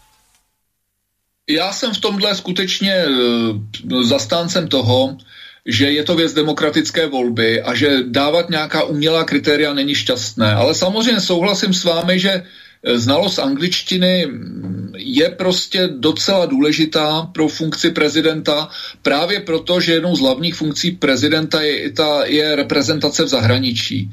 Setkávání se s jinými státníky, pronášení projevů a pokud eh, to zvládne udělat, pokud zvládne ten projev pronést cizím jazyce, což je většinou v angličtině, tak je to určitý bonus. Jo? Je to bonus pro tu zemi. To já považuji vlastně za, to považuji za určitě důležitější než nějakou vědomostní soutěž. Jo? Jakým způsobem se popere s tou, s tou angličtinou. U Zemana, ačkoliv nejsem teda jeho příznivcem, tak na jeho obranu musím říct, že s tou angličtinou to zas tak strašný není. On prostě mluví jak, tak, jak mluví lidé jeho generace. Lidé, kteří nemohli že jo, trávit nějaké dlouhá léta na západě, takže je to angličtina jednoduchá, je tam spousta chyb, ale na druhou stranu to, co vyjádřit chce, vždycky vyjádří. Takže když třeba mluvil v OSN, tak to nějakým způsobem, myslím, bylo srozumitelné. Nebo když něco řekl v Evropském parlamentu, bylo tomu rozumět. Takže z tohohle hlediska, vzhledem k tomu, že to je člověk, který vlastně neměl možnost anglicky mluvit během svého profesního života, protože vyrůstal v komunistickém Československu a nebyl to agent, který by působil někde na západě, tak to zas tak strašný nebylo. Jo, takže, uh, ale samozřejmě u lidí mladší generace, jo, jako je třeba teda prezidentka Čaputová, tak tam bych čekal, že už jsou to lidé, kteří jsou schopni aspoň jeden, eh, jedním, eh, jedním světovým jazykem se domluvit. Pro funkci prezidenta je to určitě velké plus, ale víte, ono je to tak, že v tom reálném světě my si nevybíráme někoho, kdo má souběh ideálních, u ideálních vlastností. My máme několik kandidátů a z nich jeden má tu dobrou vlastnost nebo kvalitu nebo dovednost, který si ceníme a všechny ostatní mu chybí a druhý má zase jinou, kterou nemá ten první a zase mu chybí ty ostatní a my si pak musíme rozmyslet, co je pro nás vlastně důležitější. Jo? A pro mě nakonec není nejdůležitější to, jestli umí dobře anglicky. Vlastně ne. Já myslím, že nejdůležitější je to, aby byl, aby byl, aby byl někým, kdo nikdy neřekne, že nerozumí své společnosti. Aby to byl někdo, kdo skutečně žije se svou společností, kdo rozumí svým občanům. Aby to byl někdo, kdo, kdo pokud je to český prezident, mohl říct, já, těm, já Čechům rozumím, jsem Čech a rozumím Čechům. Zase Slovák nebo Slovenka by mohla říct, ano, já rozumím té náladě, prostě cítím to taky, třeba to vidím jinak, ale cí, vím, proč to ti lidé dělají. To myslím, že je nejdůležitější. Aby prostě tam bylo to spojení mezi tím, vysok, mezi tím nositelem vysoké státní funkce a tím lidem, těmi voliči. To já považuji za naprosto nejdůležitější. A pokud toto spojení má, tak jsem ochoten mu odpustit i nějakou prostě třeba hodně lámanou angličtinu. Mm-hmm. Pripomeniem našim poslucháčom, že táto relácia je kontaktná. Pokiaľ máte nejaké otázky na pána profesora Petra Druláka, tak môžete využiť telefónne číslo plus 421 910 473 440 alebo e-mailové adresy, ktoré som v úvode spomenul studio.bb.juh zavináč slobodnyvysielac.sk po prípade aj s gmailovou doménou. A tu odporúčam po 19. hodine, lebo tam máme nejakú prodlevu či oneskorenie, takže aj keď e, povedzme 15 minút pred koncom relácie pošlete otázku, tak môže prísť aj po relácii, čo by ma veľmi mrzelo a častokrát sa to stáva. Takže mám tu ešte jednu ukážku, ktorá sa už e, netýka českej politiky. Predpokladám, že českí voliči sú dostatočne chytrí na to, aby si nezvolili veľmi zle alebo úplne najhoršie. No, na Slovensku 21. januára budeme mať e, referendum. No a Kolegovia z Infovojny, Nora Lichtner a Adrian Repčok, takto komentovali bravúrne. Mne pritom padla sánka. Oni vyzvali odporcov Fica, ktorý v podstate organizuje toto referendum o zmene ústavy, nie o predčasných voľbách, aby bolo naprosto jasné. Pretože na Slovensku je situácia taká, že to, čo platilo pred 15. júlom 2021 už neplatí, pretože ústavný súd eh, vydal taký nález, že čo nie je v ústave, tak neexistuje a štátne orgány môžu robiť len to, čo majú explicitne uvedené v ústave, keďže Slovenská republika v ústave nemá inštitút predčasných volieb, tak pokiaľ tam to nebude prijaté či už prostredníctvom ústavnej väčšiny 90 poslancov a viac, alebo cez referendum, ktorej, ktorého výsledok má silu ústavného zákona, tak v podstate na Slovensku nie je možné rozpustiť Národnú radu a vypísať predčasné voľby. Čiže sme v zapeklitej situácii. Takže vypočujeme si týchto dvoch našich kolegov z Rádia Infovojna. Tomu referendu, budem to teraz každý deň pripomínať, lebo na to referendum treba ísť. Hej. A sudružka Čapútová hej, a e, tento nevyprataľnoca Heger a ostatní samozrejme a, a liberálne a fašistické médiá sa vám snažia nejakým spôsobom podsunúť, že, že to je nejaká smer, že to je smerácká iniciatíva, že to smerácia, neviem čo aj. No, pozrite sa, že on sa môže vykašľať na smerákov. No nie, ak neznášaš smerákov, tak o to viac tam musíš ísť. Ani ti to vysvetlím, lebo mnohým ľuďom nedochádzajú niektoré veci. Pán Fico vysvetľujú, že Slovensko je jediný štát na svete, kde nemôžu byť legálne predčasné voľby. To je síce pravda, ale hovorí ti to trojnásobný premiér. To akože, halo, dobré ráno, to nikomu nič nedocvaklo. Ani Mečiar, ani zločinec Zorinda, ani Smeráci, ani títo to nikdy nechceli. Alebo si myslíte, že je čo, že smeráci zrazu sú nejakí demokrat. Však tam boli koľko? 12 rokov, 10 rokov, Adrian. Čo si myslíte, čo je jednoduchšie? a urobiť referendum aj cez takú osobu, aj, ako je Dutá Čaputová, aj, ktorá bude brániť všetkému, čomukoľvek, čo ľudia, ľudia chcú. Nedaj Bože, že by ľudia vyjadrili svoj názor. A ne, Tá, čo ona, ona nechráni, nerozumie ľuďom na Slovensku. Ona nechráni demokracia ani v Spojených štátoch. Nie to ešte u nás a na Ukrajine už vôbec. A poďte sa, čo si myslíte, čo je jednoduchšie, úplne logické, hej? A zorganizovať takéto referendum, hej? A dúfať, že to nejak prejde. Alebo, že niektorí z tých a, demokratov smerákov by doniesol takýto návrh do parlamentu a že by to 90 ľudí odhlasovalo, aj keď tam mali väčšinu. Čo si myslíš, čo je jednoduchšie? Hm? Kto môže jednoduchšie zmeniť, zmeniť ten ústavný zákon? Parlament alebo my všetci? No nie je. Sudrok Mečia to nastavili tak, že, e, e, že parlament. A smeráci to neurobili. Vtedy im to nevadilo? No nie, lebo vtedy, nedaj Bože, by niekto ich zhodil z toho vládneho stolca. Však? A to oni nechceli. A teraz zrazu, zrazu to chcú? Hej? To je jedno, kto to tam dal. Lebo je veľká pravdepodobnosť, že smeráci sa vrátia. Hej? A ak ich neznášaš, tak sa uistí, že na to referendum pôjdeš, môj zlatý. Hej? A že ten nástroj, jak pre seba, tak pre nás všetkých ostatných, vytvoríš lebo oni ho nevytvorili. Ani ich to nenapadlo, aby niečo také urobili však. A zrazu, zrazu, docent práv, trojnásobný premiér ti zrazu oznamuje, že proste takáto je situácia po 12 rokoch ich vlády a tebe nedocvakne, že ktorá bije. Je to tvoja psia povinnosť tam ísť, aby si ten nástroj mal. Lebo ak sa tam vráti ten Fico a budeš bez toho nástroja, hej, čo oni sa vrátia? A bu- a, hej, a budeš uh, rovnako prekvapený z toho, čo sa deje, ako si bol prekvapený potom, ako sa predsedom vlády stal Igor Matovič však. No, takže, alebo tam bude Pelegrini a zrazu istí, že, že však, lebo Slováci sú dosť inteligentné na to, aby ho zvolili. A nie preto, že by ho chceli, ale v, v prieskume sú nastavené pre Pelegriniho takýmto spôsobom.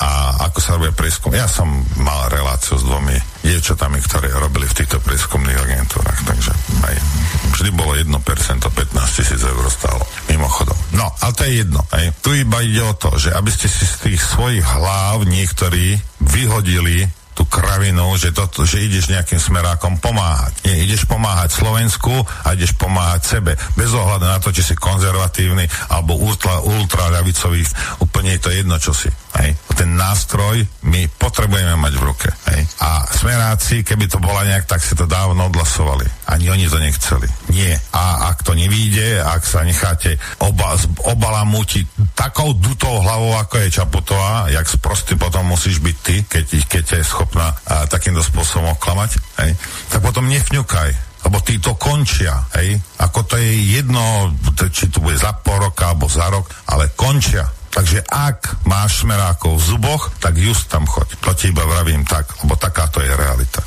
Lebo ty si myslíš, že čo? Že keď uh, nepôjdete, referendum proste bude neúspešné, budúci rok tam títo nebudú, na to môžeš zjať jed, hej? A potom budeš čakať, že smeráci to zmenia? Hm? Budú na nich zase tlaky, zase vyjdú najavo nejaké, nejaké tých, však viete, čo za kleptomanov majú okolo seba. A potom čo? Budeš húčať, budete vypisovať články, budete vypisovať komenty, budete nadávať na nich. Teraz máš tu možnosť. 30 rokov má Slovensko. Malo by začať fungovať ako demokratický štát, lebo zatiaľ nefungovalo. Je úplne jedno, či miluješ Mečera, Zurindu, Fica, kdekoho, je to úplne jedno. Slovensko nie je demokratický štát a nevrajím, že toto z neho to urobí, ale budeme o krok bližšie. Ja na referendum idem. To hovorím teraz. Takže toľko Noro Lichtner. E, ja tiež na referendum idem z jedného prostého dôvodu. Nie, mne je e, Fico ukradnutý, ale e, z toho dôvodu, že potrebujeme zmeniť tú ústavu. Pretože na Slovensku boli dve referenda, ktoré síce boli neúspešné. My tu máme ďaleko väčší problém v ústave, čo sa týka kvora, pretože to je tak šialene urobené, že referendum je platné na Slovensku len vtedy, ak príde nadpolovičná väčšina občanov. Na Slovensku nebolo doterážku platné žiadne referendum s výnimkou toho zmanipulovaného, ktoré bolo o vstupe do Európskej únie. Vtedy sa v jednej záhradnej reštaurácii všetci uhlavní nepriatelia stretli, vrátane Fica, Zurindu, Bugára, Mečiara a ďalší, Hrušovského, a dohodli sa na tom, že pre Slovensko je strategickým záujmom dostať sa do Európskej únie, lebo na Slovensku už niečo rozkradnúť, tak eh, treba rozkrádať eh, peniaze proletárov eh, z iných krajín. Trošku parafrazujem ten Marxov výrok na konci komunistického manifestu. Pán Drulák, pýtam sa vás na jednu veľmi dôležitú vec. Vy sa, neviem do akej miery orientujete v slovenskej politike, ale v českej sa orientujete bravúrne. Vy ste niekedy mali kauzu Melčaka Pohanka, ktorí e, prestupovali e, z, z ČSSD e, do tedajšej koalície, tuším, Mirka Topolánka za ODS a v podstate tam sa jednalo o to, že keď padla, ak si tu dobre pamätám, vláda, tak e, títo poslanci e, žiadali to, aby e, jednoducho ten parlament pokračoval ďalej a neviem, či sa neobrátili aj na ústavný súd alebo niekde inde. Mohli by ste tieto súvislosti vysvetliť, lebo ja si na toto pamätám už len nejako matne, lebo to bolo Rusi hovoria mnoga let tomu nazad, veľmi dávno. A môžete nadviazať na to, že aký význam má vlastne referendum, lebo vy v Českej republike to tzv. obecný referendum ani nemáte. Tam, ak sa nedohodnú poslanci hornej alebo dolnej snemovne, či už Senátu alebo snemovne poslaneckej, tak v podstate referendum ani nemôže byť. Tam nejaká priama iniciatíva občanov vyzbieraním stanoveného počtu podpisov nie je možná, hoci počas federácie tak platil zákon o ústavný zákon o obecnom referende. Můžete toto komentovat?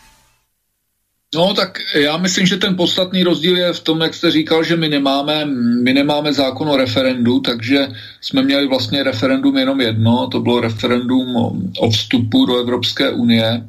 Od té doby se to nepodařilo, takže z tohohle hlediska bych řekl, že jste na Slovensku dál v tom, že to referendum máte, jakkoliv je tedy nedokonalé v tom smyslu, že ten práh je tak vysoko, jak jste říkal, že vlastně je velmi těžké uspořádat platné referendum. Myslím si, že nakonec ta přímá demokracie je důležitá. Ne, že by se referenda měla odehrávat každý, každý rok, ale mít tu možnost referenda je prostě hrozně důležité. A proto já celkem rozumím tomu argumentu, který tady zazněl, e, že ačkoliv to byli tedy odpůrci Roberta Fica, tak říkají, zapomeňme na to, že tohle teď prosazuje Fico. Je to něco, co jako dá nějaký nástroj zase, co posílí slovenskou demokracii. A to mi přijde, že, že je poměrně rozumný argument. A mm, z tohohle hlediska si myslím, e, vlastně to sdílím, co říkají, že jako je důležité posilovat, posilovat tu demokracii. Eh, ten eh, případ, že jo, který máte na Slovensku, tam je zajímavý, že taky máte takovou vlastně určitou soudcokraci, jo, že máte určité věci, které nějak fungují a pak přijde ústavní soud a ústavní soud vám to celé přeinterpretuje a přijde třeba s nějakým velmi kreativním výkladem ústavy, který do té doby nikoho ani úplně nenapad. Jo? Takže to se u nás stalo také několikrát. Myslím si, že mimo jiné také v té kauze, kterou jste zmiňoval, Melčák Pohanka, naposled se nám to stalo před těmi posledními volbami, kdy ústavní, zá, ústavní soud u nás zrušil pravidla pro koalice, která předpisovala, že koalice musí získat eh, nějakých prostě násobek počtu, mm, pro procentního počtu hlasů, co mají strany. To znamená, pokud strana musí dostat 5% do parlamentu, tak koalice dvou stran musí být aspoň 10, koalice tří stran, myslím 15, myslím, že takhle nějak to bylo. A ústavní soud to zrušil prostě, že to je neústavní. Takže to já považuji za dost nebezpečný, když ústavní soud si začne hrát na třetí komoru parlamentu. Jo. Ústavní soud, který ho nikdo, který nebyl volen, se v tom výkladu ústavy začíná pouštět někdy příliš daleko a začíná vytvářet nová pravidla. A nejsem si jist, jestli tohle tedy je ten případ toho slovenského ústavního soudu, ale trochu mi to připomíná tedy ten český ústavní soud, který v tom dokáže být velmi kreativní. A jediná síla, kterou tomu vlastně můžeme v demokratickém státě postavit, je právě to referendum, protože nakonec tím suverénem je lid. Suverénem nemůže být ústavní soud, suverénem je lid a proto myslím, že je důležité, když když eh, prostě, mm, když, eh, když je možné používat referenda a konkrétně k tomu vašemu slovenskému příkladu, já myslím, že skutečně nešťastné, když vznikne situace nebo názor, že jednou zvolená poslanecká sněmovna je v podstatě nerozpustitelná. Jo? To znamená, to mám dojem, že nějak takhle to teď na Slovensku je a že, ta, že to současné referendum má, referendum má k tomu od pomoci a má trochu, mm, má na pomoci trochu, řekl bych, k rozbití těch zabetonovaných pozic, že když, když ta jednou zvolená poslanecká sněmovna přestane být úplně funkční, když to jed, ten jednou zvolený přesta, parlament přestane být funkční, když se ty koalice začnou rozkládat a začnou se rozkládat i strany, tak v té chvíli skutečně je potřeba, podle mého názoru, uspořádat spíš dříve než později nové volby, aby se, to, aby se, aby se prostě nově rozdali karty a mohla se postavit funkční a efektivní vláda. Jo? To, tak, jak nejsem úplně informován o slovenských poměrech, tak myslím, že ta situace, tak jak ji pozoruju z povzdálí, je celkem zralá na to, aby se znova, aby se znova rozdali karty. A pokud tedy to referendum tomu může na pomoci a jestli tomu dobře rozumím, tak tomu má na pomoci, tak je určitě dobrý nápad k tomu referendu jít a nějakým způsobem to podpořit. No. Mám tu jednu takú kurióznu nahrávku. Ex-premiér Igor Matovič, tak keď bol v opozícii v roku 2018, tak sa vyjadroval úplne opačne ako teraz ale nebojte sa, to sa zoceliť dá a ľudia sa vôbec predčasných volieb nemusia báť. A vôbec nemusíme počúvať strašenie Kotlebom. Aj bez Kotlebu demokratická časť opozície má hlasy na to, aby keby boli dnes predčasné voľby, na hlavu porazila zo skupenie, ktoré nám vládne. Aj bez Kotlebu. Lenže oni sa toho boja. A my preto teda by sme chceli im dať otázku, prečo sa boja predčasných volieb. Lebo keď dôverujú ľuďom, tak sa ich nemôžu báť, keď robia dobrú prácu. Zrejme si myslia, alebo nedôverujú ľuďom, alebo si myslia, že ľudia sú hlúpi a neocenia tú ich veľkú snahu o budovanie spravodlivého sociálneho štátu.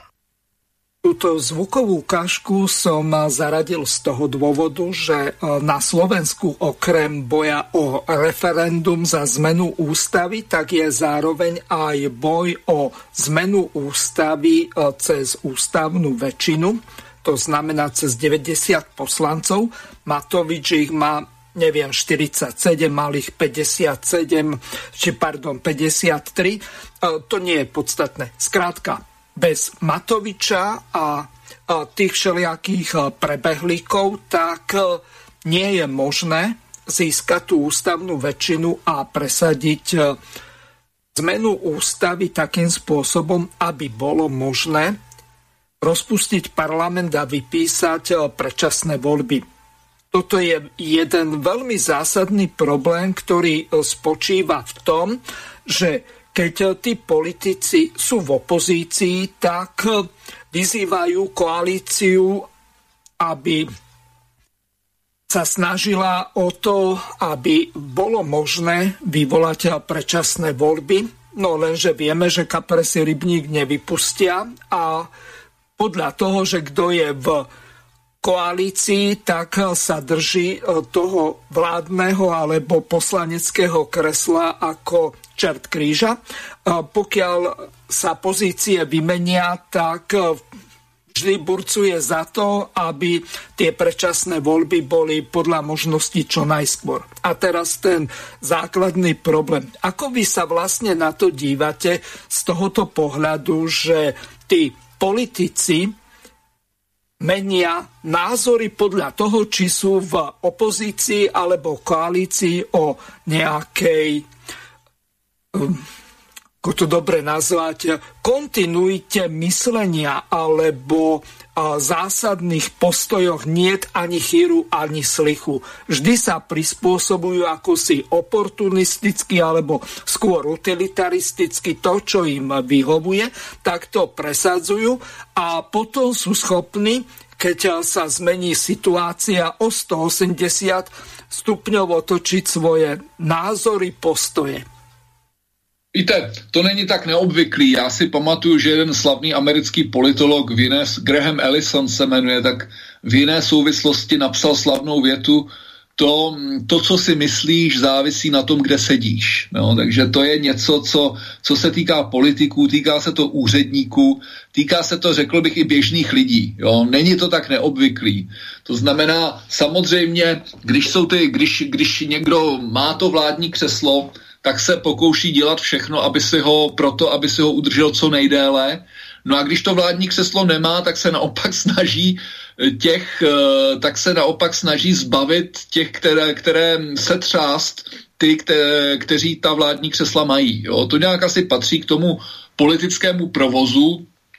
Samozřejmě je pak zase na voličích, aby, z, aby, aby se na to podívali z hlediska nějaký důvěryhodnosti, protože přesto, že ti politici taktizují, a to patří, myslím, k politickému životu, tak samozřejmě, když v tom taktizování zajdou příliš daleko a když zastávají diametrálně odlišné pozice, nejenom řekněme, že něco akcentují více, něco méně, ale že když udělají takový ten veletoč o 180 stupňů, tak je to samozřejmě podezřelé, a jiná není prostě v demokratickém systému jiná možnost, než že ten volič jim to dá najevo a řekne prostě někoho, kdo je takovouhle korouhvičkou, já už třeba nebudu chtít volit, jo, nechci ho volit. Jo. To, to, to, to je asi jediná možnost, ale to, že ti politici budou takto přelétaví, myslím si, že jako nenajdete moc politiků, kteří takový nejsou, protože oni, ti politici, kteří se hodně drží těch svých principů, pak v té politice moc dlouho nevydrží. Ta,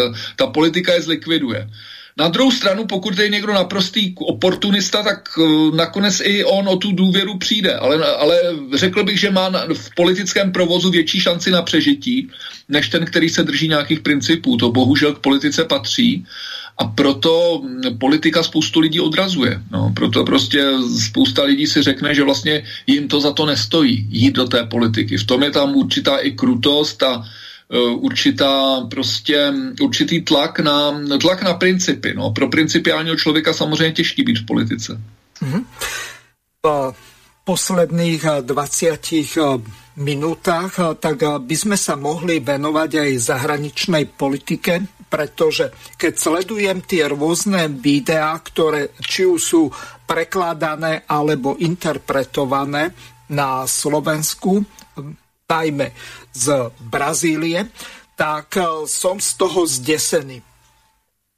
Častokrát, no samozrejme portugalsky alebo španielsky nerozumiem, tak e, mám s týmto zásadný problém. Málo kedy to býva v angličtine alebo v ruštine. E, tak by bolo dobre vysvetliť našim poslucháčom, vzhľadom k tomu, že obidvaja sme ľavičiari a zrejme budeme na strane Ignácia Lulu da Silva v Brazílii, ktorý v podstate regulérnym spôsobom, hoci tesne, vyhral prezidentské voľby, tak na druhej strane jeho odporca alebo protikandidát a doterajší prezident Jair Bolsonaro, tak e, ako si sa mu nechce uvoľniť ten prezidentský post a nastáva nejaká taká trampiáda, ktorú môžeme tak nazvať, e, lebo tak ako tí Trumpovi odporcovia nechceli uznať víťazstvo Bidena, tak takisto Bolsonárovi priaznivci nechcú uznať víťazstvo Lulu da Silva. Ja neviem, čo sa vlastne teraz deje, pretože napríklad na Slovensku pán Štefan Harabin, ktorý je v podstate kolega z inej relácie, občas chodí aj ku mne, tak ten tiež napriek tomu, že skončil tretí, získal tú bramborovú alebo drevenú medailu, tak do druhého kola nepostúpil, lebo Niektorí veľmi šikovní tak postavili Mariana Kotlebu a ten mu v podstate zobral 10% hlasov, tak tým pádom mal šancu blížiacu sa k nule, aby postúpil do druhého kola. Čiže moja otázka smeruje k tomu, aby ste vysvetlili našim poslucháčom, čo sa vlastne udialo v Brazílii, a, lebo v podstate napriek tomu, že ten terajší alebo doterajší prezident Jair Bolsonaro, tak v čase, keď mal odovzdať prezidentský úrad, tak sa zobral do Spojených štátov a slovenská pravica alebo títo nacionalisti, tak ho považujú za niečo podobné ako Trumpa, ktorý potrebuje zabrániť hnusným slniečkárom, aby sa dostali k moci za každú cenu. Je podľa vás Lulu da Silva slniečkár, alebo kde ho vlastne radíte z hľadiska jeho politickej orientácie v tom ľavicovom spektre? No tak samozřejmě tam je to komplikovaný, protože ty kategorie, které používáme tady v Evropě, se nedají úplně bez dalšího přenést do Brazílie, ale co se dá o té Brazílii říct, že brazilská společnost je podobně hluboce rozdělená jako ta americká. To znamená, jak Bolsonaro, Bolsonaro má své skalní příznivce napříč brazilskou společností a podobně Lula taky má své příznivce napříč brazilskou společností. Takže byl to skutečně střed, zásadní střed. Ten střed um, vždycky je problém, totiž tam je problém u, těchto střetů, když politický střet e, přeroste v morální střet. Jo. To znamená, politický střet znamená, že bojujete o ten úřad, o tu moc, ale uznáváte prostě ty principy toho boje a uznáváte soupeře. V okamžiku, kdy je to morální střed, tak to berete jako boj dobra proti zlu a neuznáváte vlastně toho soupeře, protože pokud soupeř je zlo, tak ho vlastně nemůžete uznat. A to, to se teď v těch střetech stává z obou stran, ať už, ze, ať už ze strany levice, tak i ze strany pravice. A v tom je to skutečně podobné tomu americkému střetu mezi Trumpem a Bidenem. Jo? V tom je to vlastně podobný, jo? taky. Jo? To, co jsem řekl vlastně o té Brazílii, platí i pro tu, pro to, p, p, p, platí i pro tu Ameriku. No a k čemu tam došlo? No tak těsným způsobem vyhrál Lula, Bolsonaro z toho, Bolsonaro, Bolsonaro nakonec ten výsledek uznal, ale prostě řekl, ale prostě odešel z té země. Odešel ze země, nakonec odletěl, odletěl do Ameriky a tam se léčí. Někde na Floridě se léčí s nějakými, s nějakými, s nějakými problémy. E, to, že došlo k nějakému vzedmutí jeho stoupenců, tak to už bych řekl, teď je trochu problém té nové administrativy, protože nová administrativa už je ve funkci, myslím, několik týdnů tak eh, a dalo se to očekávat. Jako to, ty, ty demonstrace pro Bolsonára byly, byly velké, no a pokud jenom trochu fungují zpravodajské služby, tak asi museli varovat před tím, že něco takového přijde. Tak já přesně teďko nevím, proč to došlo tak daleko, že ti rozbouření Bolsonárovi příznivci plundrovali vládní paláce. Nevím, proč k, tomu to, proč k tomu došlo, proč se tomu nedalo zabránit, že by prostě v hlavním městě nebyl dostatek policistů nebo vojáků.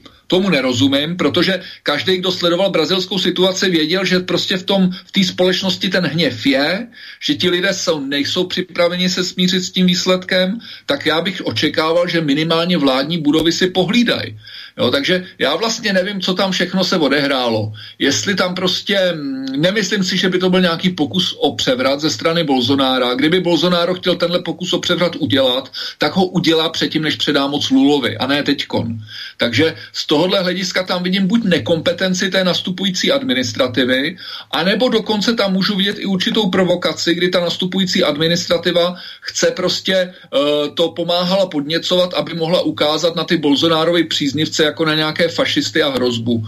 Konec konců ten útok na kapitol 6. ledna před dvěma lety měl někdy podob, měl trochu podobný charakter, protože se ukazuje, že uh, tam mezi těmi lidmi, kteří podněcovali k tomu plundrování, byli také li, lidi, kteří patrně spolupracovali s FBI. Jo, takže z tohohle hlediska nevím přesně, k čemu všemu tam došlo.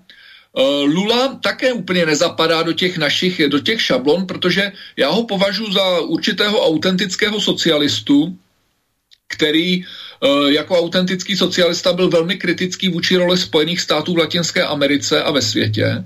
Z tohohle hlediska vlastně američani taky k tomu přistupovali tak jako dvojace, protože na jednu stranu Biden nesnášel Bolsonára, tropického Trumpa, na druhou stranu Lula nebude žádný amerikanofil, to byl spíš ten Bolsonaro. Jo. Takže eh, ten, a ten vztah třeba k Ukrajině, k válce na Ukrajině, jsem zvědav, jakým způsobem prostě Lula bude tu zahraniční politiku řídit. Divil bych se, kdyby to všechno bylo podle představ Washingtonu. Takže já Lulu považuji za výraznou osobnost, zajímavou osobnost, na druhou stranu to, že, to, že, to, to, že za toho jeho vládnutí ta země uh, se pohybovala v neuvěřitelné korupci, to je nespochybnitelný. Jo. To je pravda, ta jeho, nás, ta jeho uh, následnice v tom pokračovala a on se vlastně dostal z vězení na procesní chybu, jo? že tam byl prostě, že tam se ukázal, ta, ta, tam jako on nebyl očištěn od toho, on nebyl očištěn jako kompletně z toho, že by nebyl nevinný, ale přes procesní chybu se dostal, dostal z vězení a mohl kandidovat. Jo? Takže z tohohle hlediska ta situace pro mě není černobílá. Já neříkám prostě dobrý Lula, zlý Bolsonaro nebo dobrý Bolsonaro, zlý Lula. Jsou to prostě určité síly, každý z nich má, každý z nich má silnou společenskou legitimitu a používají nástroje, všichni oba dva používají nástroje, které jdou prostě hodně daleko. Jo. Ať už je to ta korupce, ať už je to prostě mobilizace, mobilizace stoupenců, nebo dokonce ty věci, které pak uh, dokonce de, degenerují do toho použití násilí. Takže ta situace, říkám, pro mě to není černobílá situace, vím o tom příliš málo, než abych mohl dát nějakou jednoznačné hodnocení, k čemu vlastně v tomto týdnu tam došlo, kromě toho jasného teda uh, plundrování vládních budov. No, takto k Keď eh, sledujem eh, tie diskusie, tak eh, niekedy ostávam v nemom úžase, pretože hlavne pod tými videami, ktoré častokrát sú podľa môjho názoru prekladané dosť veľmi účelovo, ale vzhľadom k tomu, že neovládam ani portugalčinu, ani španielčinu, tak neviem k tomu zaujať objektívny postoj. Pokiaľ by som to videl povedzme v angličtine, v ruštine, tak eh, to nejaký zásadnejší problém nie je. Ale podľa toho, čo sa objavuje v tých diskusiách pod tými videami, tak eh, to je také, že Bolsonaro je autentický vlastenec a podľa všetkého Lula da Silva, tak eh, to je nejaký Bidenov poskok, čiže na jednej strane odporca Trumpa, ale zase na druhej strane tá klasická americká ľavica, či už juhoamerická alebo severoamerická.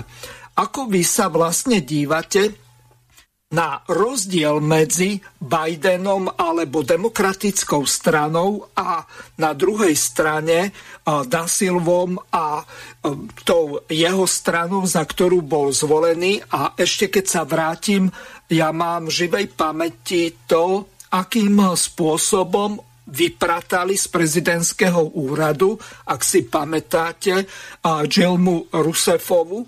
Čiže tam tiež akési palácové prevraty na poste prezidenta sa dejú a nie je to niečo, čo sa teraz udialo neobvykle, veď vieme aj oca Jilmy, tak v podstate pravdepodobne CIA poslala z tohoto sveta, podobne ako napríklad iných tých juhoamerických vodcov, napríklad Huga Cháveza.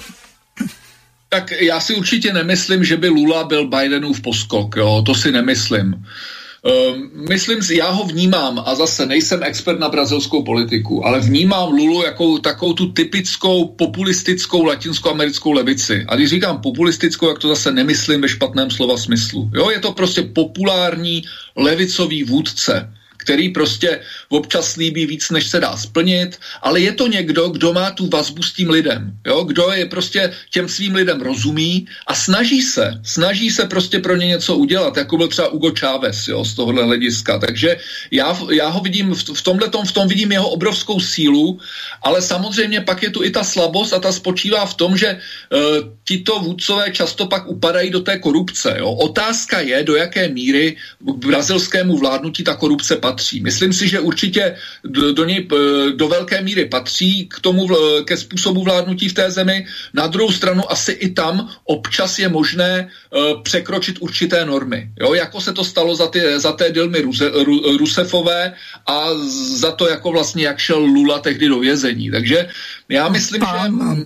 Pán profesor, máme volajúceho poslucháča. Áno. Nech sa páči, ste vo vysielaní. Ďakujem, pozdravujem Eva zo Zemplina. Keď môžem k tomu referendu sa vrátiť, môžem? Áno, nech sa páči. Tak, eh, keď dovolíte, napadajú mi nejaké plusy, minusy. Keď môžem, podelím sa. Uh, plus, že vôbec sa koná horko ťažko po nejakých pokusoch. To referendum faktom je, že bude. Bude už o pár dní a vyzerá to s, s skôr už ešte nejaký plus, keď hľadám, tak 6 tisíc ľudí krát 10 v komisii, nejakých 60 tisíc ľudí si zarobí nejakú korunku, je priestor slobodne sa vyjadriť, no to sú nejaké plusy. No žiaľ, vyzerá to s tým referendum tak, ako so všetkými za 30 rokov. Ja poviem, za 30 rokov neboli úspešné referenda a uh, uh, vyzerá to tak, že Bratislava ho ignoruje a tak ako nevidieť žiadnu zimu, aspoň u nás na východe, ani mraz, ani snehu, tak takto vyzerá aj s kampaňou na referendum. A podobne sme nevideli, nevidíme otázku. Dostali sme lístok do schránky oznámenie z Mestského úradu, že referendum bude 21.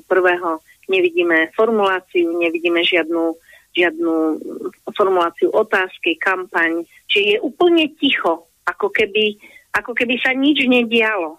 Proste ak to neoznámi tá strana, ktorá to oznámiť, uh, si myslím, že už to oznámila samozrejme, ale má priestor teraz na nejakú kampaň ešte pár dní, čo znamená, že to bude v prospech určite Smeru, Hlasu, Republiky a, a Kotlebu a, a tak ďalej ďalších opozičných stran, tak uh, vládne strany vidíme, že záujem na tom nemajú a je niečo podobné ako pred komunálnymi voľbami, kedy sme nevideli a mena zoznamov kandidátov sme si prečítali až vo volebnej miestnosti.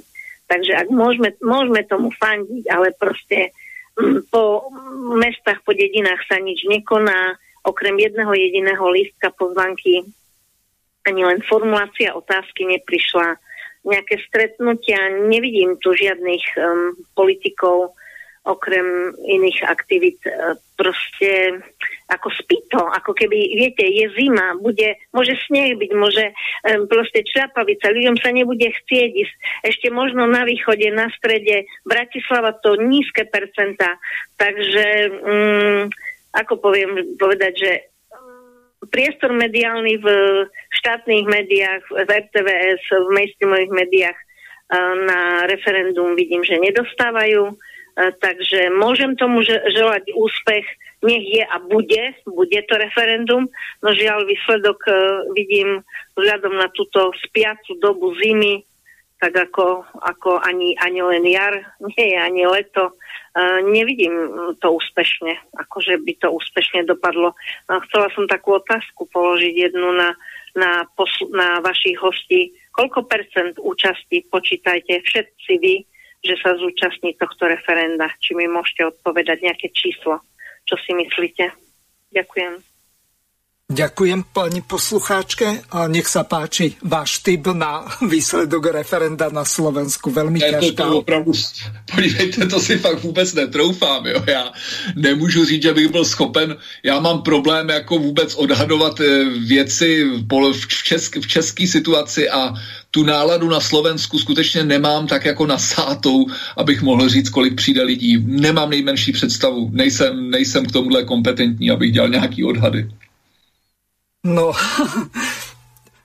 prišla nám v sobotu jedna taká otázka, ktorú som nestihol prečítať z toho dôvodu, že mali sme aj volajúcich poslucháčov a takisto sa zapojili do relácie aj aktivisti, tak jedna taká otázka prišla, že podľa prieskumov tak odhaduje sa účasť tak na úrovni nejakých 33, e, možno 35% čo, z čoho by som bol úprimne povedané veľmi sklamaný, bez ohľadu na to, že e, kto, aký má postoj k Ficovi toto referendum nie je o Ficovi, toto referendum je o zmene ústavy a ak by túto otázku nebol postavil Robert Fico, jeho právnici a strana Smer, tak ju mohli úplne kľudne postaviť aj aktivisti z jedného prostého dôvodu.